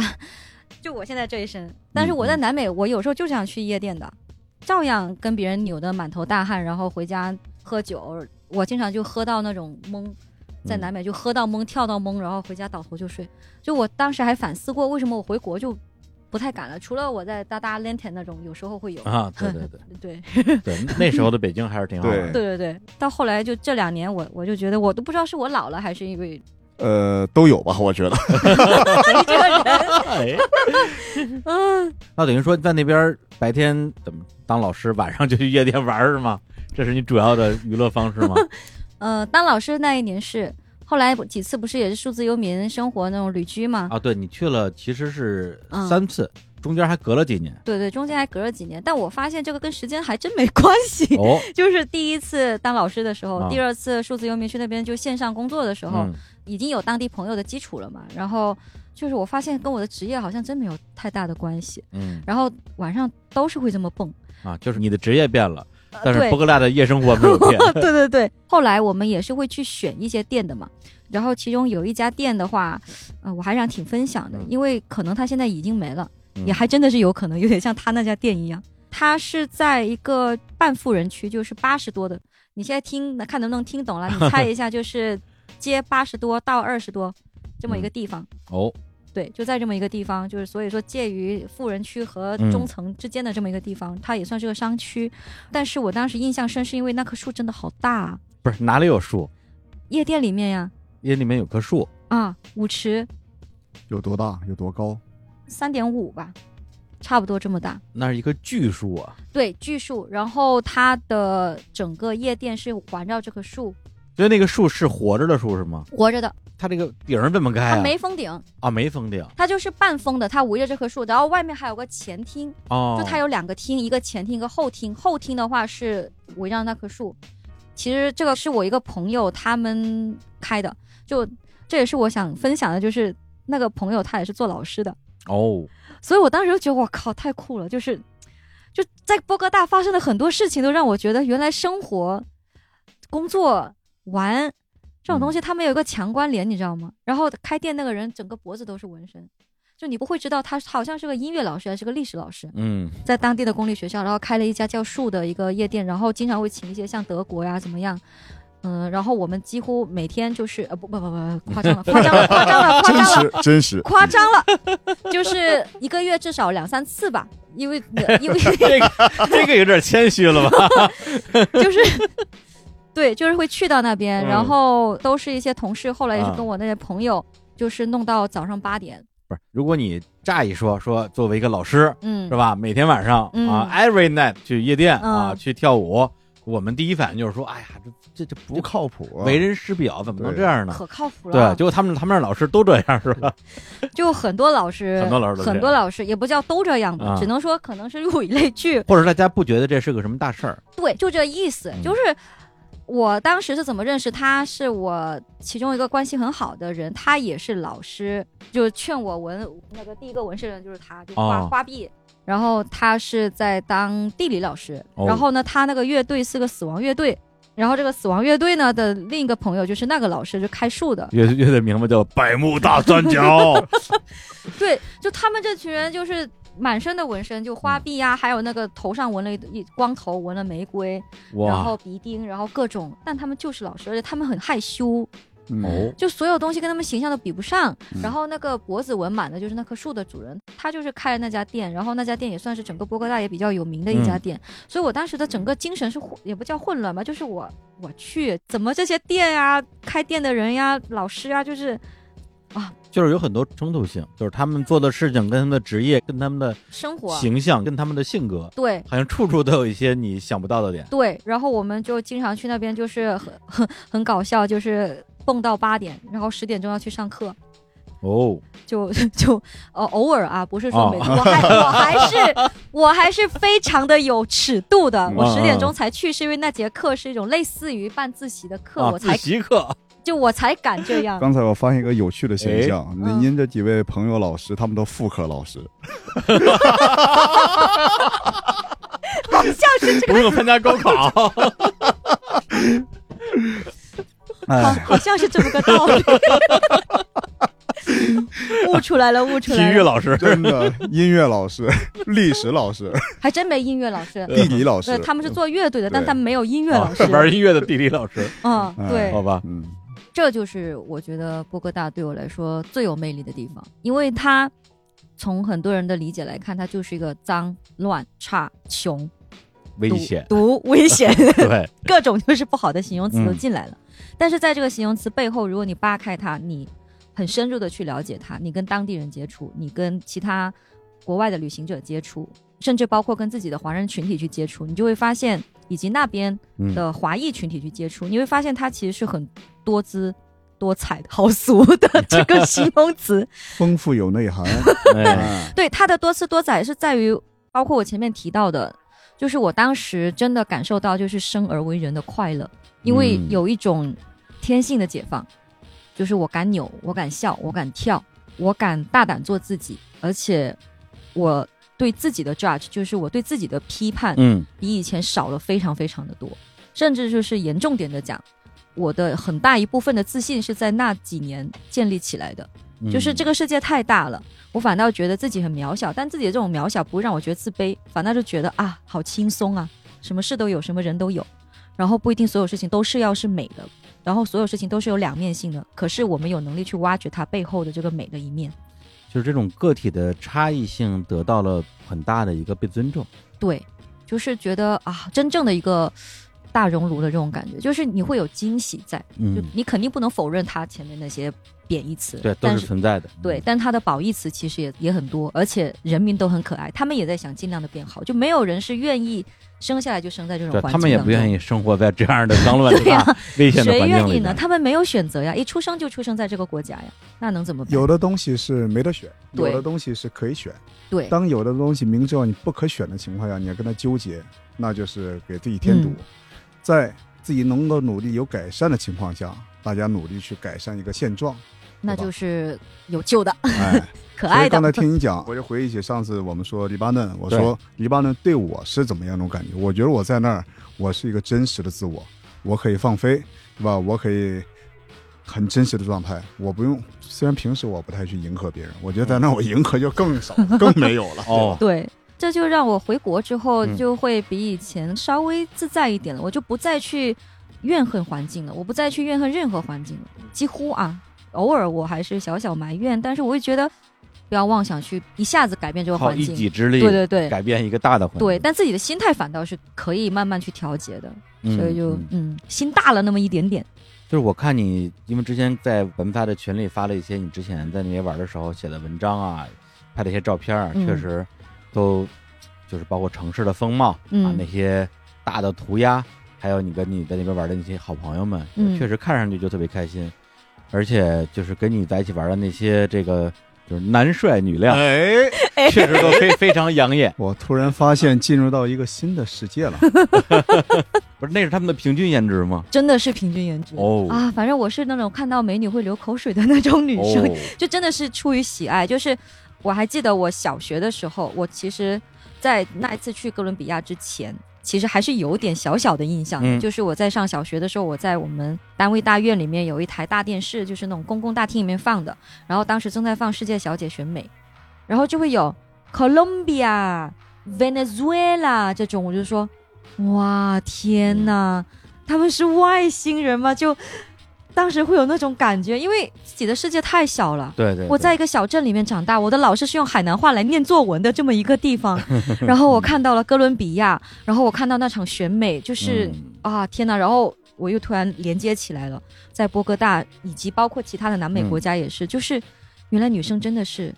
有这种很不一样的好看的，嗯，就是好丰满呐、然后真的 是真的是前凸后翘，然后哎呀睫毛真的好长长，然后讲话真的好有磁性，然后非常花痴的表情。流了口水之后呢，我就接触到了现实中也也有很多哥伦比亚的女生朋友嘛，然后接触到了之后就发现，诶，还有其他我看不到的东西，比如说除了我们在夜店，我在朋友家里面 home party 嗯看到这些美女朋友，除了这个之外，她们其实，比如说她们会有那种，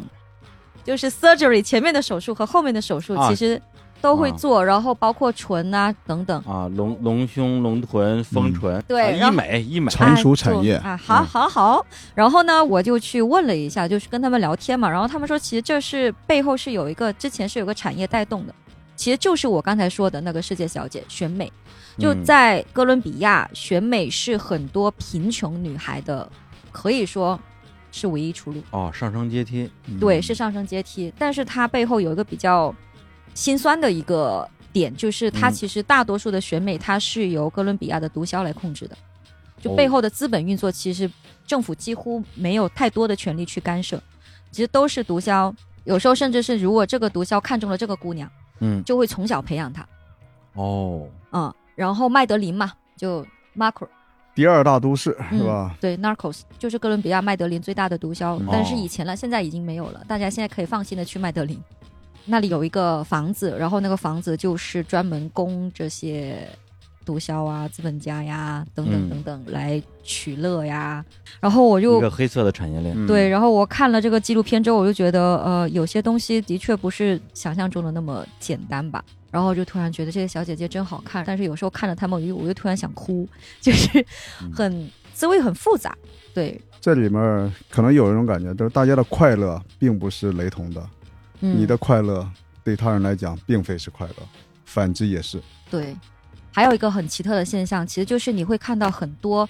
你以为她没有孩子，嗯因为她的整体状态真的就是身材真的就是很大 S 型，然后嗯性格大大咧咧等等，然后你可能会发现她其实有三四个孩子。哦，哦，这是一个也让我很震惊的事情。然后我中间甚至也有去采访过几个，也聊过几个，就发现，包括像单亲妈妈这个事情也是很常见的。就甚至我当时认识很多，呃，旅行者朋友或者说是数字游民朋友，他们有约会过很多女孩，我去问了一遍，嗯其中至少有一半以上是单亲妈妈，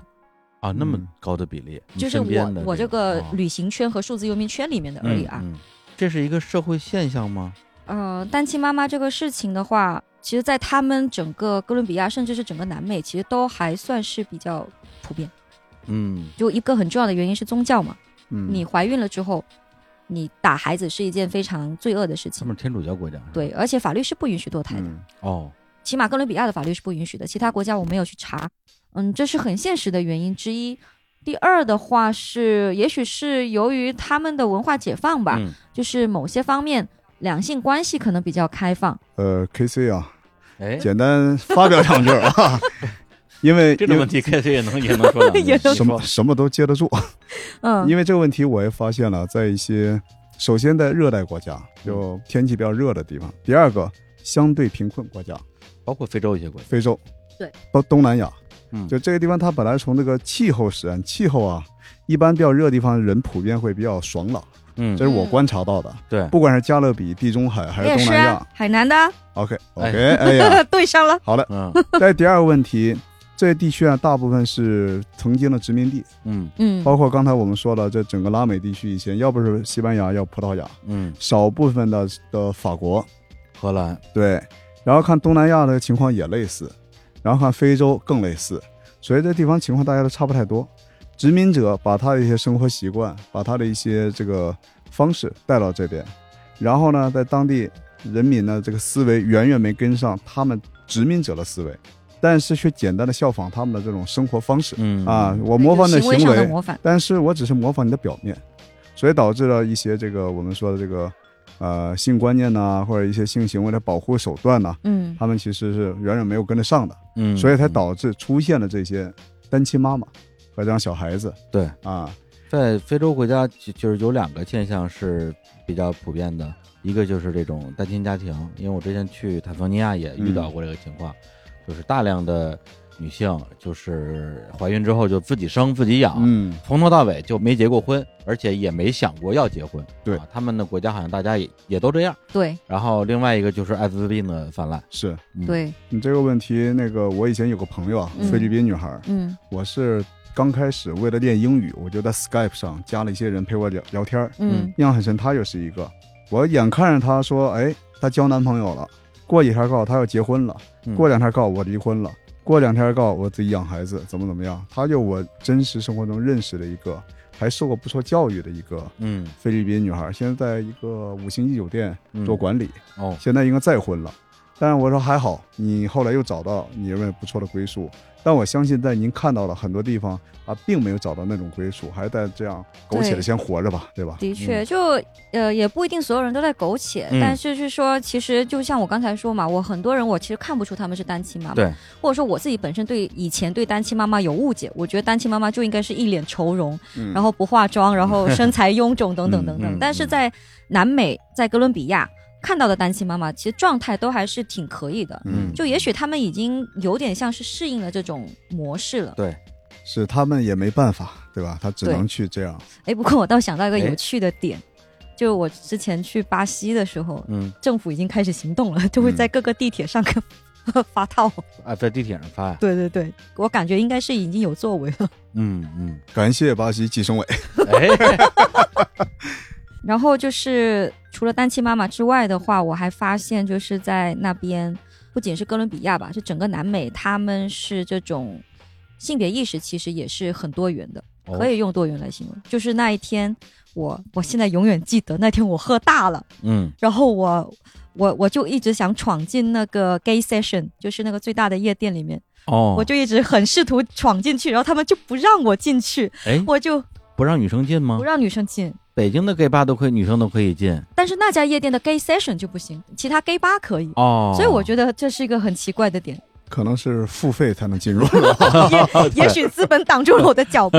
然后我哭爹喊娘都没用，然后突然来了一个超好看的美小美女姐姐，嗯然后他们就给她进去了。我说为什么呀？我就在那里就是发酒疯，我就问说为什么呀？凭什么呀？你是看我是什么太小怎么怎么样吗？我成年了等等。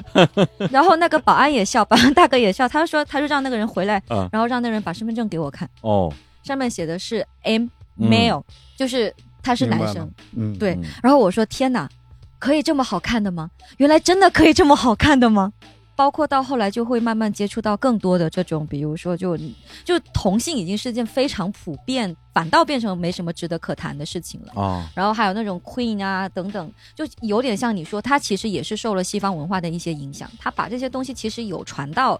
整个南美大陆嗯，里面去。就这种文化被内化了，是对对，是但是在这个之后，就是每次到我兴头上的时候，我一直跟别人聊又不行。就是当时我自己的印象仍然是说，可能哥伦比亚或者是可能我遇到这些人都是相对比较开放的，然后嗯大家的观念都很、 open 啊，都很 open 嘛。然后直到我后来回北京，有一次我的室友很巧，他就是哥伦比亚人，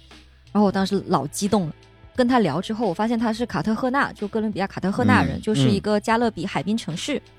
然后我说你怎么想的？就是那个地方那么好看，大家都往那个地方涌。然后你在北京待了十年，我也哦是、在北京啊，对，他在北京待了十年，他当时是有点无所谓的跟我讲说，因为我的父母不同意，我的伴侣不是女生，嗯，哦，所以甚至有好多次我他们的重要的亲戚的婚礼我都没有回去。然后我当时就觉得有点冲击，然后我就跟他稍微又又浅聊了一下，然后他说，其实，在哥伦比亚有很多家庭其实会像他一样，可能年轻人他会受西方文化冲击的比较大，嗯但是是父母辈的话，他其实还是停留在天主教或者说是传统的其他的一些宗教，嗯对他其实是不太接受这些东西的，所以整个社会它其实还是有这么一个两代人的一个冲突和冲击在里面。嗯，我认为这个冲突是正常的，这种冲突啊，它是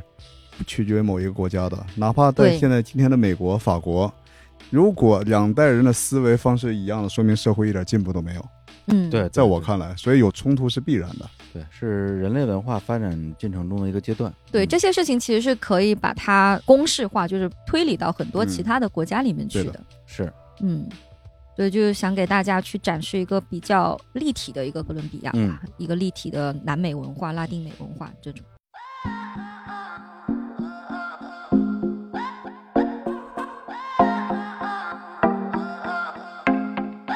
A mí me gusta que me traten como dama,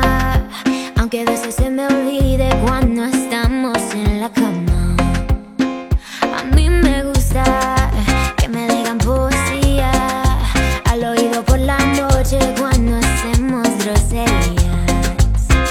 Me gusta un caballero que sea interesante, que sea un buen amigo, pero más un buen amante. ¿Qué importan unos años más? A mí me gustan mayores, de esos que llaman señores, de los que te abren la puerta y te mandan flores. A mí me gustan más grandes, que no me quepan la boca, los besos que quiera darme, que me vuelva loca,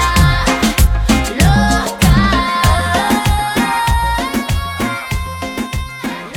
我幺八年的时候又去了一次哥伦比亚，嗯，当时的话，其实我是刚从城市的这种大环境当中出来，然后我去了南美之后，我是一开始的话，我就不想要去住酒店，或者说是去住一些其他传统的民宿等等，我就想着，哎，我这次能不能住沙发客，试一下我去一个不认识的当地人家里面住会是什么样子。嗯，然后也是机缘巧合，我就筛选了一下，我发现有个人有农场。哦，我说诶，有趣。然后呢，我就订了他的那个房子房间，然后呢我就去了。然后他整个人给我的印象真的很，又是那种哥伦比亚人那种感觉，你知道吗？他是玩摇滚的，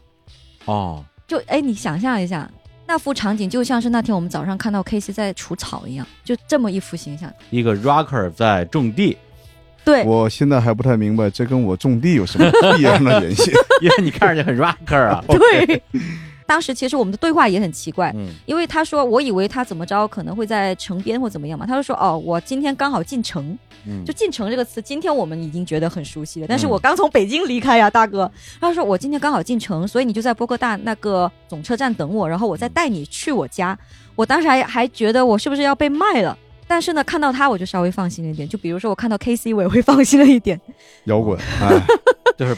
看见一个长得像 rocker 的人，你反而会比较安心，是吧？ 对，，就在哥伦比亚，我看到这么一个人，我反倒有熟悉感了。嗯然后他就说：“走吧，我带你回农庄。”嗯我就蛮兴奋的。然后他也是，但是很意外，我发现这群做摇滚人脾气都很温和，嗯。他讲话也是慢条斯理，然后因为他的 情绪都在音乐里边发泄出来了，哎，还真的有这么个可是能。吧？对，然后我们就一路，天哪，就是坐了快一个多小时的那种，我还是第一次坐那种城乡公交车，然嗯后就到了他家，太美了，现在只能说是用美来形容，太美了那一片。就他们家有五块菜地，大概是五到六块，种萝卜、种白菜， 嗯还有那种藤蔓的，嗯，然后那一片的话是有两个房子，一个是他自己的房子，然后另一个的话是他父母的一个独栋的房子。但是他们家其实又不像是我以前接触到的这种，就是大家说哇，你家在乡下有别墅的那种那种人家。嗯所以就是他自己的屋子就是一个很普通的一个小木屋，所有功能都齐全，厨房啊、卧室啊等等，客厅都很齐全。嗯那这种不就是传说中的 farmer 吗？对农场主。对，他就是一个 farmer，可是他的形象又跟传统的 farmer 又太不搭调了。跟我这个 farmer 比较类似。对，然后他房间里面还有很多唱片，嗯，就你进了他房间又是一个 rocker 了，又是一个玩摇滚的人了。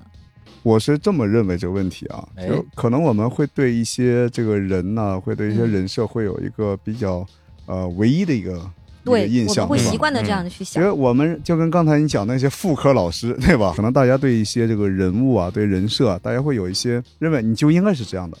而对不应该是有其他的样子的。对，当我们一说老师，我们认为老师就应该戴个眼镜，有点书呆子的样子正，a 襟 little 危 bit 坐 of nerd，、嗯有的那种感觉。对，正襟危坐，对吧？要不苟言笑。嗯，当我说到农民，就应该是像我这样满脸沧桑的，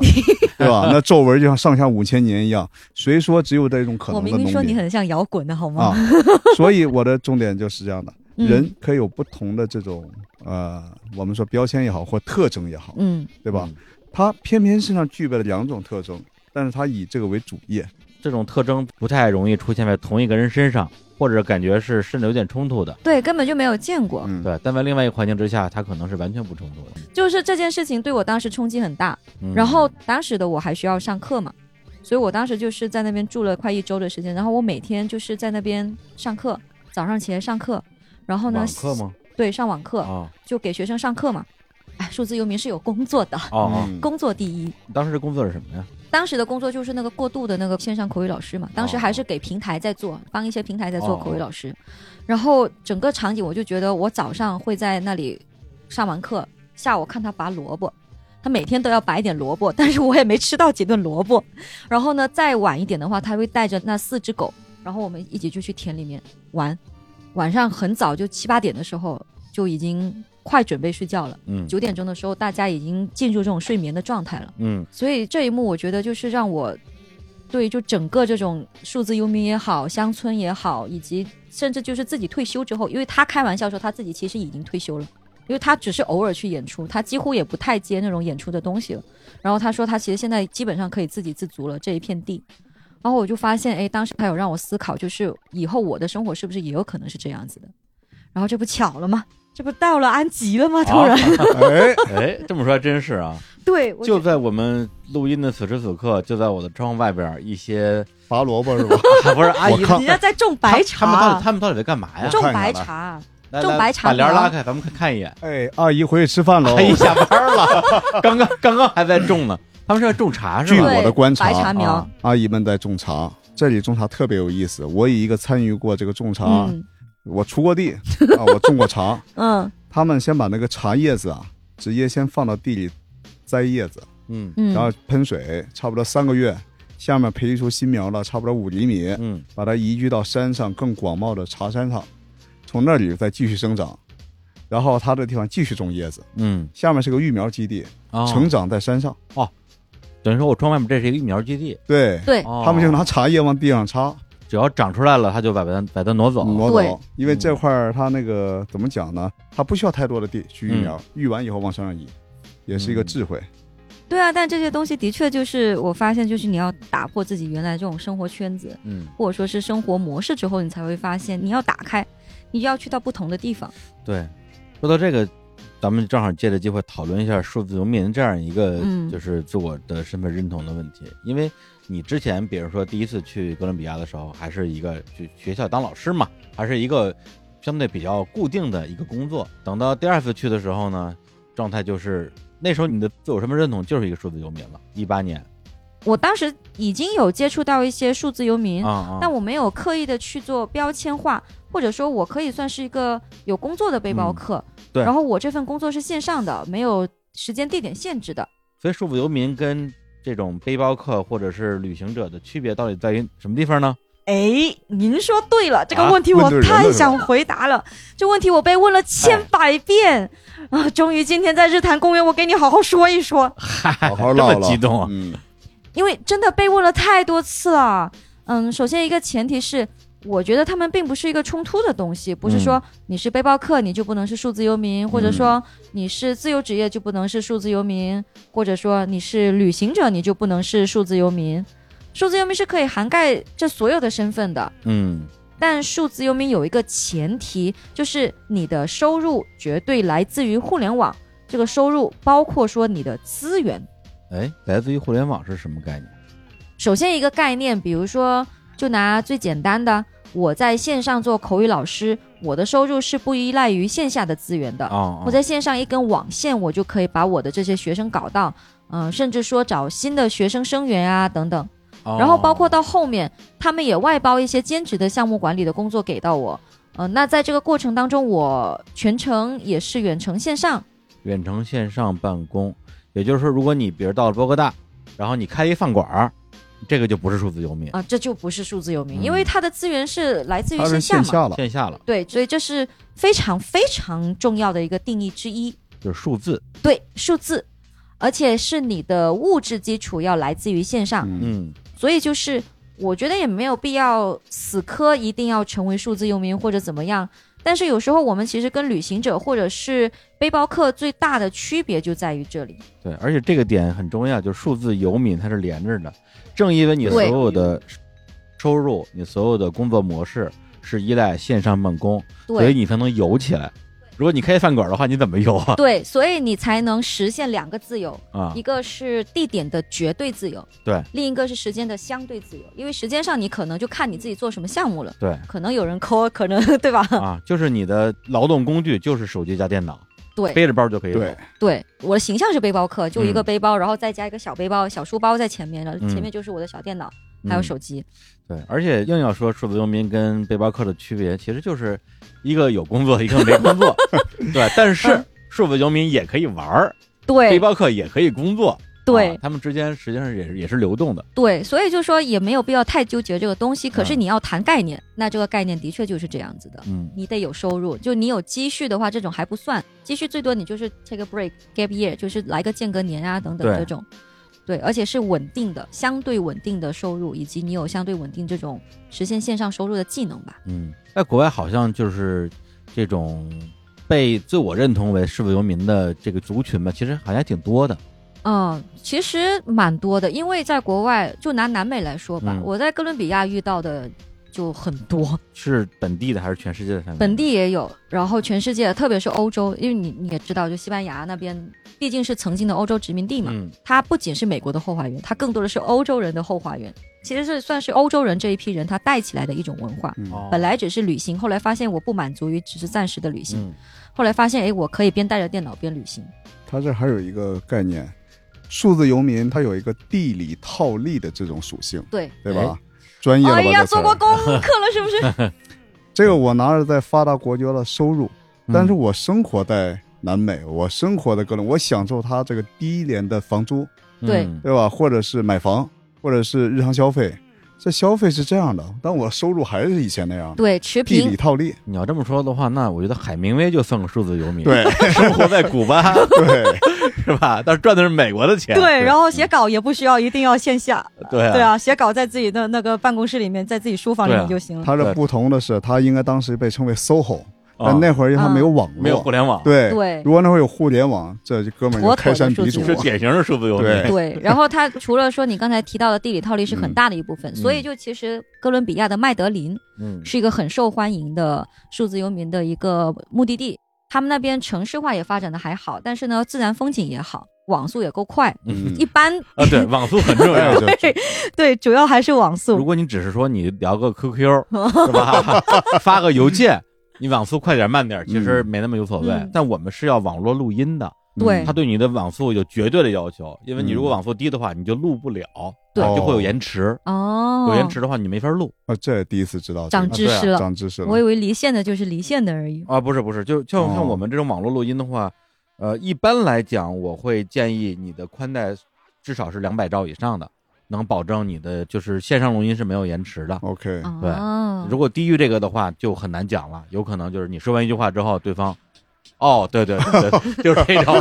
等半天，懂那了你没懂法了。聊了。 OK，哦这个是明白了。对，所以要符合一定的硬件，嗯，软件也很重要。嗯，对，所以说除了地理套利之外，还有一个东西叫时间套利，嗯这也是为什么我能在哥伦比亚待那么久。然后，而且不仅是说在哥伦比亚，也在其他很多国家都是待至少两三个月的时对嗯间，才有这个机会去深入到当地吧。就有时间我慢慢来，或者说有时间去让很多事情自然的去发生。我等着它发生，而不是嗯我太主动的去抓。哎呀，我今天要赶行程，我要抓紧去认识那个人，嗯然后我就会紧张，可能气氛就不对了。对心态不一样。对，就没有什么太嗯着急的，顺其自然的发生。对，我们不赶时 间，嗯对，就当你时间拉长之后，你很多成本都会降低。所以就是，嗯比如说我去南美的机票，我一年也就一万多的成本。他们可能会觉得啊，你去南美好远呀，好贵呀，生活怎么怎么样啊？嗯但事实上，我在那边生活，嗯，比如说我在哥伦比亚，其实一嗯个月五千差不多了，活得能挺舒服的。哦，按哥伦比亚这个物价来说那啊，是还挺套利的， 套了不少利。对啊，对。又比如说我在阿根廷有一次待了一个月，我是狠狠的吃，真的是狠狠的吃，狠狠 的喝，就是有点这种感觉了，有点撒钱的那种感觉。然后牛肉我要最好的，奢华游奢华嗯，我只花了一万二。哦，那确实也对我还好往猛里花。当然，我不买包，不做，就是我很少做那种物质类的消费，嗯就全都在吃喝上面的。就那一个月只猛吃喝，我都才只花了一万二，嗯，嗯，已经很奢侈了。对，您在北京，说实话，想花钱还是挺容易的。嗯对，咱们都在北京生活过挺多年的。这个时间套利，我我还有人我个人的一个看法，嗯在我认为，就是您刚才讲的，因为你不赶时间，比如说我今天买明天走的机票，可能我会贵到天上，那当然，对吧？我什么时候便宜，什么时候我什飞？么时哪候走天，便宜我哪天走。这是一个对酒店也是一样道理，或者房子，对吧？其他按照供需关系来看，还有一个是很多人都说，等我有时间了，我一定要去哪旅游；哎这句话，嗯等我退休了，我去哪 旅游。但问题是，等您有时间了。什么时候了，对吧？你走了动吗？会有，也许有意外会发生，或等者等一疫样。情 了，对，对现在就是情况，我们不用说等什么时候，我们时时刻刻就在这样。嗯，这是我认为您讲的这个时间套利，这是我的看法一个，我们已经在做了，对我们已经在享受这种生活方式了。就是很多人都会喜欢说等我有钱了，不是等我财务自由了，我就嗯自由了。对，就一个非常伪的命题。第一，你什么时候能等到财务自由？嗯第二，你财务自由那天，你确定你的计划不变吗？就你的理想或者你的目标，就还是那个目标吗？对，就这是个无止境的嗯而东西。且财务自由了，你就真的自由了吗？对呀、啊对你，会不会更担心失去自己的财富？对，真的是很多问题，包括他们现在在网上有一些号称自己财富自由的人，有一句评论很犀利。这些在网上说自己财富自由的人，一般都不自由，因为他们还得发小红 书，他们还得看自己的粉丝嗯量。对，反而是我身边我看到那些，在我认为处于非常自由状态的人，他们财富都没怎么自由，嗯，他们只是心明态，对他们只是想明白了什么嗯叫做自由，对他们能够更灵活的去控制自己的生活、自己的时间、自己在什么地方。比如说咱仨现在人在这儿聊得很开心对，啊，说哎，咱们今天聊得不错啊，明天再录一期。嗯，就今天晚上，比如说咱们任何一个人说，哎，我突然我想明天去个地方待几天，对，就背个包就走了，对呀、啊，没有任何压力只要他那网购快，啊。对，哎这对只要有网，对， 毫无影响。对，我就觉得南美对于我来说算是打开这种生活方式的一个大门吧。嗯，然后疫情之后，你就把这种生活方式带到了大理，在大理你自己创建了一个数字文明中心，是吧？对，应该说是一个朋友邀请我，然啊后我跟他合伙，然后啊再后来又有一个人合伙，现在三个人合伙在做这个事情，嗯嗯然后做了一个共享办公空间。我们初衷很简单，就是我在我以为大理有，嗯，结果大理没有，啊，就像在麦德林啊，在波哥大呀、对或者是在南美其他很多国家都会有的那种共享办公空可间。能因为大理的房租太便宜了，大家都在自己的院子里边 儿哦或者当大数字游民。或者大理很多人不 工作，对，大理不工作的人确实哎挺多我的。想到了，因为对当时就是我我们跟那个依兰姐聊天的时候嘛，就大理好在那个创始人，嗯，他就说你们这群人其实对于老大理人来说挺奇怪的，就是怎么会有一群人过来晚上十一点还会工作的？为什么来了大理还要工作呢？对 那你来大理做什么？对，所以我们当时其实也是为了找到一群或者是吸引一群，我们不用再去跟任何人解释为什么我们下午四点钟会去洱海喂鸽子，但是晚上十一点还是可能会回来处理工作嗯的这种生活状态。啊，对，就大家一起玩就好了，有点像我们这样子，就是比啊较随意的。该工作的时候我跟你说一声，我现在要嗯去工作了，我走了。我去拯救世界了。嗯 对，然后不工作的时候，哎，去这玩吗？去那玩吗？就这么简单。其实今天我跟另外一个朋友刚才聊了一会儿，就说我们每天看起来很忙碌， 嗯我们是真忙吗？或者我们真的有必要在那么忙吗？嗯对吧？我们如果是真的没有必要再忙，我完全可以更好的利用这时间去做我们认为可能更有意义的个事情，嗯学个技能，对吧？而不是我们做给别人看。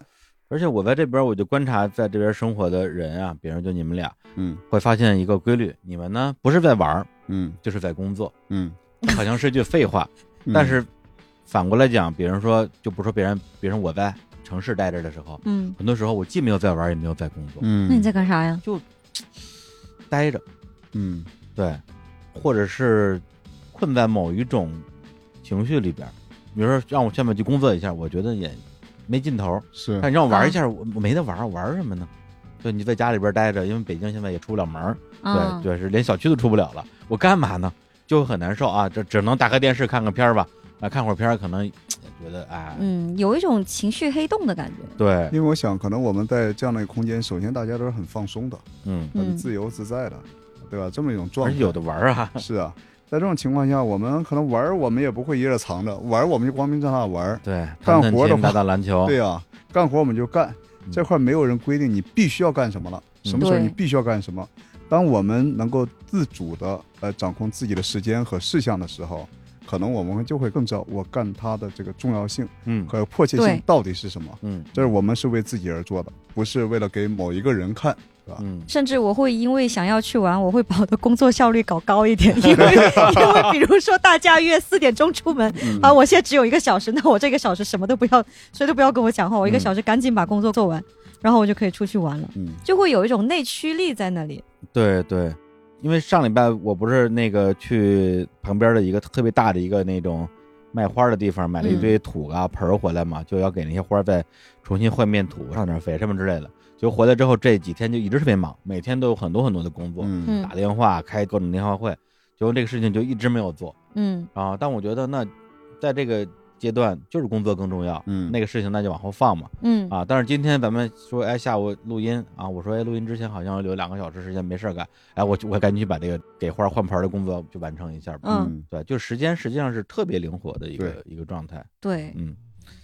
哎，那有一个问题就是你现在大理那个那叫什么 Hub 是吧？大理 Hub 就 Hub 的话，它会有一另一种自动筛选机制，就是它大多数去那里的人已经是数字游民了。哦，因为我们是出租公位的这种模式来的，所以就是说你肯定是有一定的经济基础，或者嗯说你是已经有一定的生活模式，相对已经准备好了这种生活状态，你去大理，你才会想来我们哎 hub 有一跟个问大家题一起就是说，玩。他如果他人在大理，那嗯肯定他有地儿住，那他为什么不在自己住的地方办公，要去你那儿办公呢？这就是我们为什么要做 hub，啊一，起玩呀！哦，你自己在房间里面你会闷死的呀！不是因为你那儿网速快， 我们网速啊也快的，你这个人，网速快很很重要啊，这很重要啊。我怎么忘了这一场？我们网速很快，我们网速很快。好吧，那行，下次我可以去你那儿录节目。对 我们的话，就会给大家还算是有一个办公的空间在嘛，嗯大家会有一种相对放松的这种心情，就是一起玩啊呀，怎么样的。然后其实也是有一种资源上的对接呀，等等。 所以就是我觉得它是两个不同的体系，一个是我在 Hub 这边，就是在这个共享办公空间这边的话，它是一种就是有点小众群体，并且带着有一定的目的性去的，就是我只带着数字游民这个目的性去。嗯但这边的话，大家会很多程度上就是我好奇，嗯，这个东西是什么，或者说，哎，这个东西在乡下，哎哎，这东西在乡下，但它感觉生活环境却那么好，然后，哎，我是不是要过来体验一下？嗯就它的这种开放性是在于这里，而且它也会带动很多在地项目，就它不嗯仅限于你要做互联网方面的。我现在观察了，就是起码有四五个项目，我看到它其实都是需要你在地的，嗯对，所以我觉得它应该是一个非常数字游民友好的一个社群，因为它有住的，我们是没有住的，这也是一个嗯很实际的差别。对， 我们不负责你的生活， 窗外的农民伯伯开始用 用水浇地了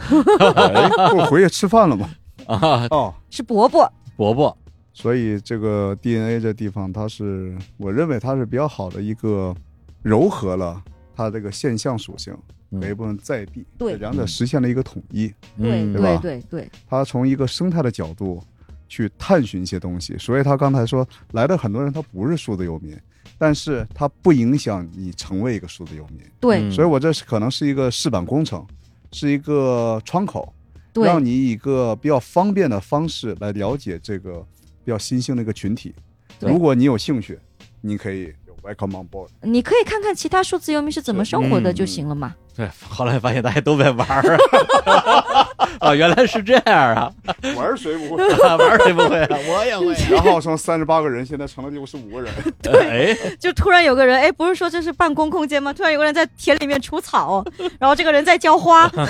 您说的出草内容，怀疑是我。那不就是你吗？我在指着你呢。哎呀对吧对，反正就是探讨这个部分，其实也不是说去给谁打广告，而是嗯说，因为我们确实现在我们三个人就在这个地方，嗯，然后也看到了一种跟我之前见过的和想象到的嗯不太一样的这种工作和生活和生活模式啊，生活模式，对，也是给大家分享一种工作的可能性吧，工作形态的可能性。对，对，大家我觉得未来在就是比如说我们的交通啊，就大交通嗯变得更加的便利、更加的自由、不受限的时候，对，也许你的职业并不需要你一定要扎在某一个地方，然后守着一方天地来完成，你可以有更广阔的对，田野啊，广阔天地大有作为。 您说这话，我怀疑这是一个实话。刚才这话，因为田野啊，可能是一个抒情词嗯，但在这儿，我认为它是可能实时发生的，因为您的工位可能就在田野 上。确实，对，那咱们这期节目聊到现在也差不多啊，这时间也不短。那最后还有一个问题，其实是我个人比较想这个请教二位的啊，因为我不敢这种不敢这种呃旅行也好啊，旅居也好的经验比较少，因为语言水平有限嘛，所以也没有说太在呃旅行的过程中交到一些呃朋友啊，嗯这种萍水相逢的朋友。那我在想，像你们俩就这么社牛，然后到哪儿都在啊跟人 say hi 的那种性格，那么如果在一个地方交到了。啊，虽然认识时间不长，但是大家好像都非常踩点儿的那种好朋友。嗯，那很快要去分别，你们自己不会觉得心里很难过吗？呃，那我就讲两个真实发生的事情吧。嗯，他还在南美境内，但是已经不在哥伦比亚了。嗯就其实我在哥伦比亚的时候，我当时还在上头期，就是一个数字游民状态的很上头的感觉，就是啊，我每天都认识好酷的人啊，嗯或者说啊，我认识的人和事都好多啊，我根本就来不及说伤心，因为我当时也有点赶路的感觉，就我还是有一个目的，就是从哥伦比亚南下的。嗯然后直到我已经过去了快半年的时间，我到达了秘鲁的苏克雷，也是秘鲁的一个一个小小古镇吧。嗯用中国的话语来说，我那天我就在那个住的地方就遇到了一群人，就是真的觉得那个连接感很强。嗯中间还认识了一个朋友，然后我就真的，而且当时她是魔女，我理论上我是可以跟着她一起嗯，走的，但是呢，哎，又不巧了，她要往北走，我要往南走。哎然后两个人都不愿意妥协你。这个决定独自朝北而去， 对，而我却决定向南远行。嗯，这个其实是在游民群体里面可能会比较常见的。嗯我倒发现国内还蛮喜欢抱团，但是我在国外的时候，嗯，反倒就是大家可能自己对自己的行程的那种欲望都很难妥你嗯协。有你的，我有我的方向。对，然后我那天就很伤心，就真的是第一次感到伤心，就觉得为什么呀？为什么我一定得离别？嗯，然后那个人他就跟我说了一句话，说。啊、就是夜天野下没有不散的宴 席。天下没有啊也是也也是一个意思，但哎他说了一句话让我觉得很感触。他说：“其实我们都是在练习跟死亡告别，嗯在练习自己跟自己所有的亲人好友去告别，这只是一种练习，所以你嗯把它当成是一种练习就好了。即使说我在哥伦比亚那一年，我认识了一个很好的波兰的女生朋友，我们是室友、同事，一年的时间，我觉得感情已经够深了，但嗯现在也淡了，就也看开了。”嗯然后在路上也认识很多这种游民朋友，呃，甚至包括之前在格鲁吉亚的时候，在西亚那边一个国家，也是有很多数字游民朋友。就这个现象很奇特嗯，大家都是自由的，但大家很少就是会为了对方去同一个地方，嗯，除非你是真的，我目前没遇到过，只能说我自己没有遇到过就是不为了他人做没有必要的停妥留协、和停留。牺牲。对，就是想通了这一点之后，我可能反倒就会觉得，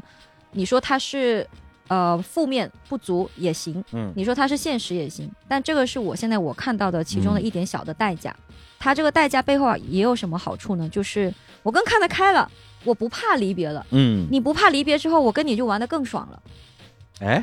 这是什么逻辑？就是既然要离别了，为什么不玩的爽一点呢？就这么简单讲，你要去大理了，我也指不定我什么时候会去，但我也可能不去了。对，就我们两个人可能会在大理遇到，嗯也可能不会再遇到，这种东西谁都说不定，我们也没有办法现在去计划，对吧？哎，那我现在能做就是我们三个人好好聊，好好嗨，那今天晚上再吃点好的。 对啊呀、突然之间我说 我不减肥了， 咱们吃点好的吧。今晚我不做饭了，吃点好的。嗯昨天晚上我们这 K C 做的饭，我们俩吃的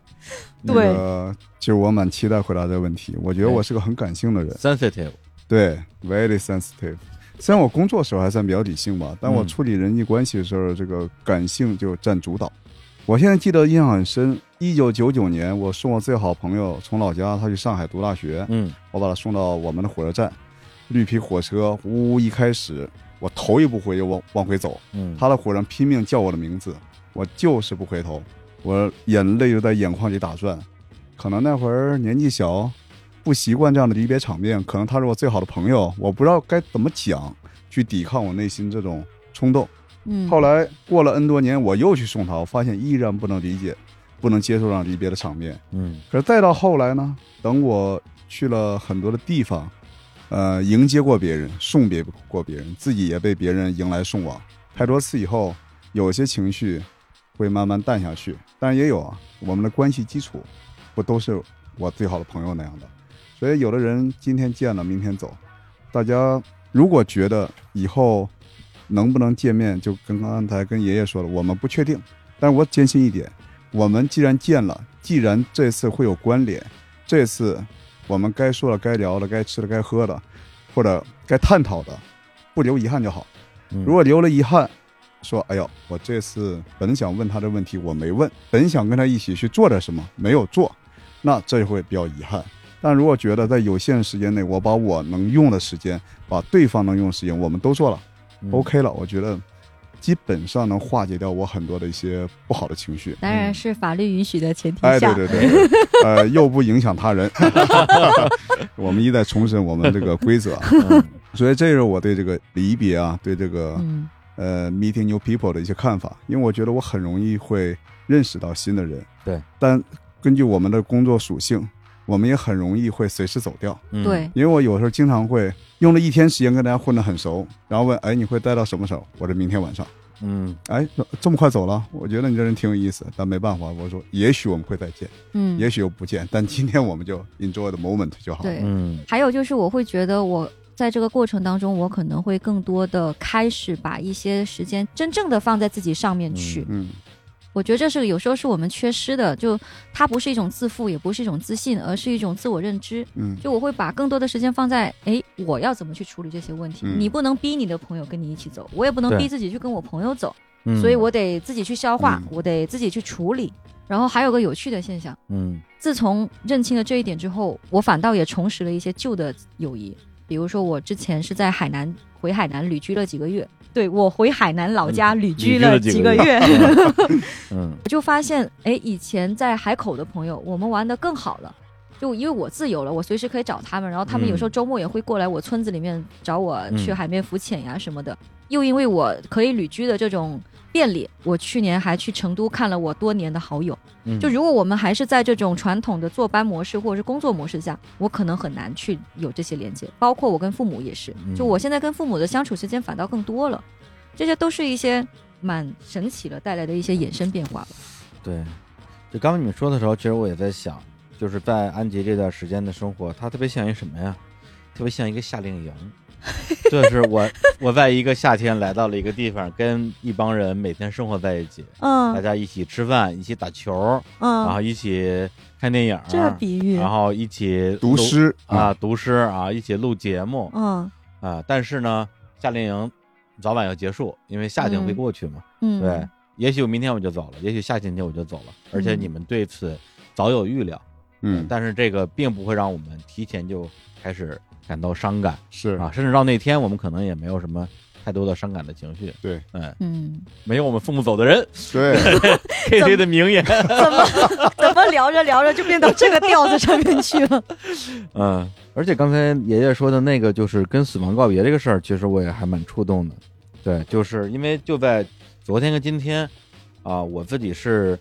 正在经历两场真实的就跟死亡告别的体验。昨天是我非常喜欢的一个音乐人啊，也是一个歌手沈庆啊，因为车祸去世了。然后今天是我认识很多年的一个也是老朋友，以前一个媒体人啊，写乐评的，叫赤潮，然后也是呃生病去世了，很年轻，可能比我还年轻一点儿。对，就是会有很强烈的这种说哇，就是原来死亡已经就是这种这种迫近感，其实还是、今天我跟 K C 吃完中午饭，往往咱们那个 DNA 这边溜达，我还说我说啊，我说觉得这个人年纪渐长之后，确实会变得成熟，也会变得情绪更稳定。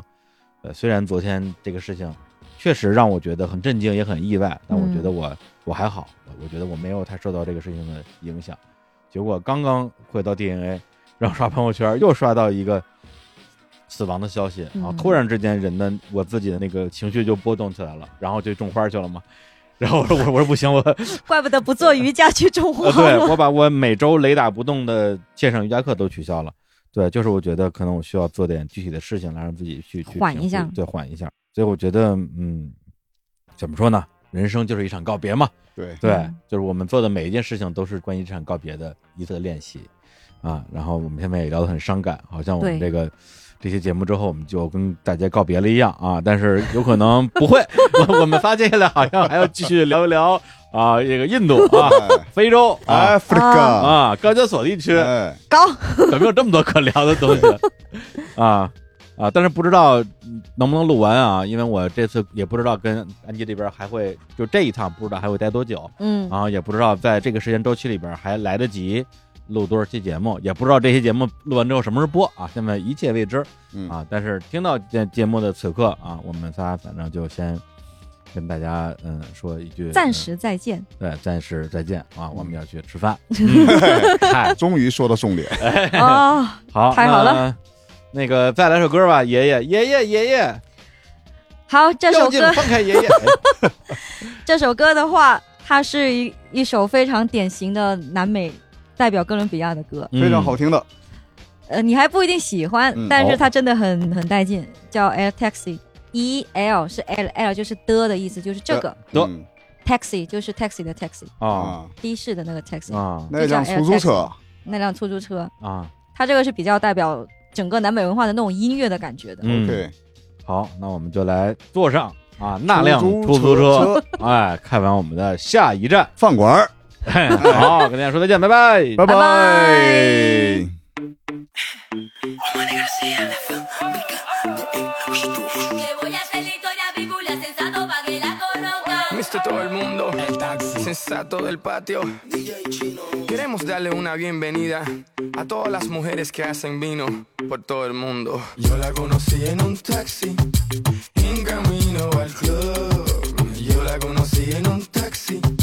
en camino al club. Me lo paró, El taxi, me lo paró, el taxi, me lo paró,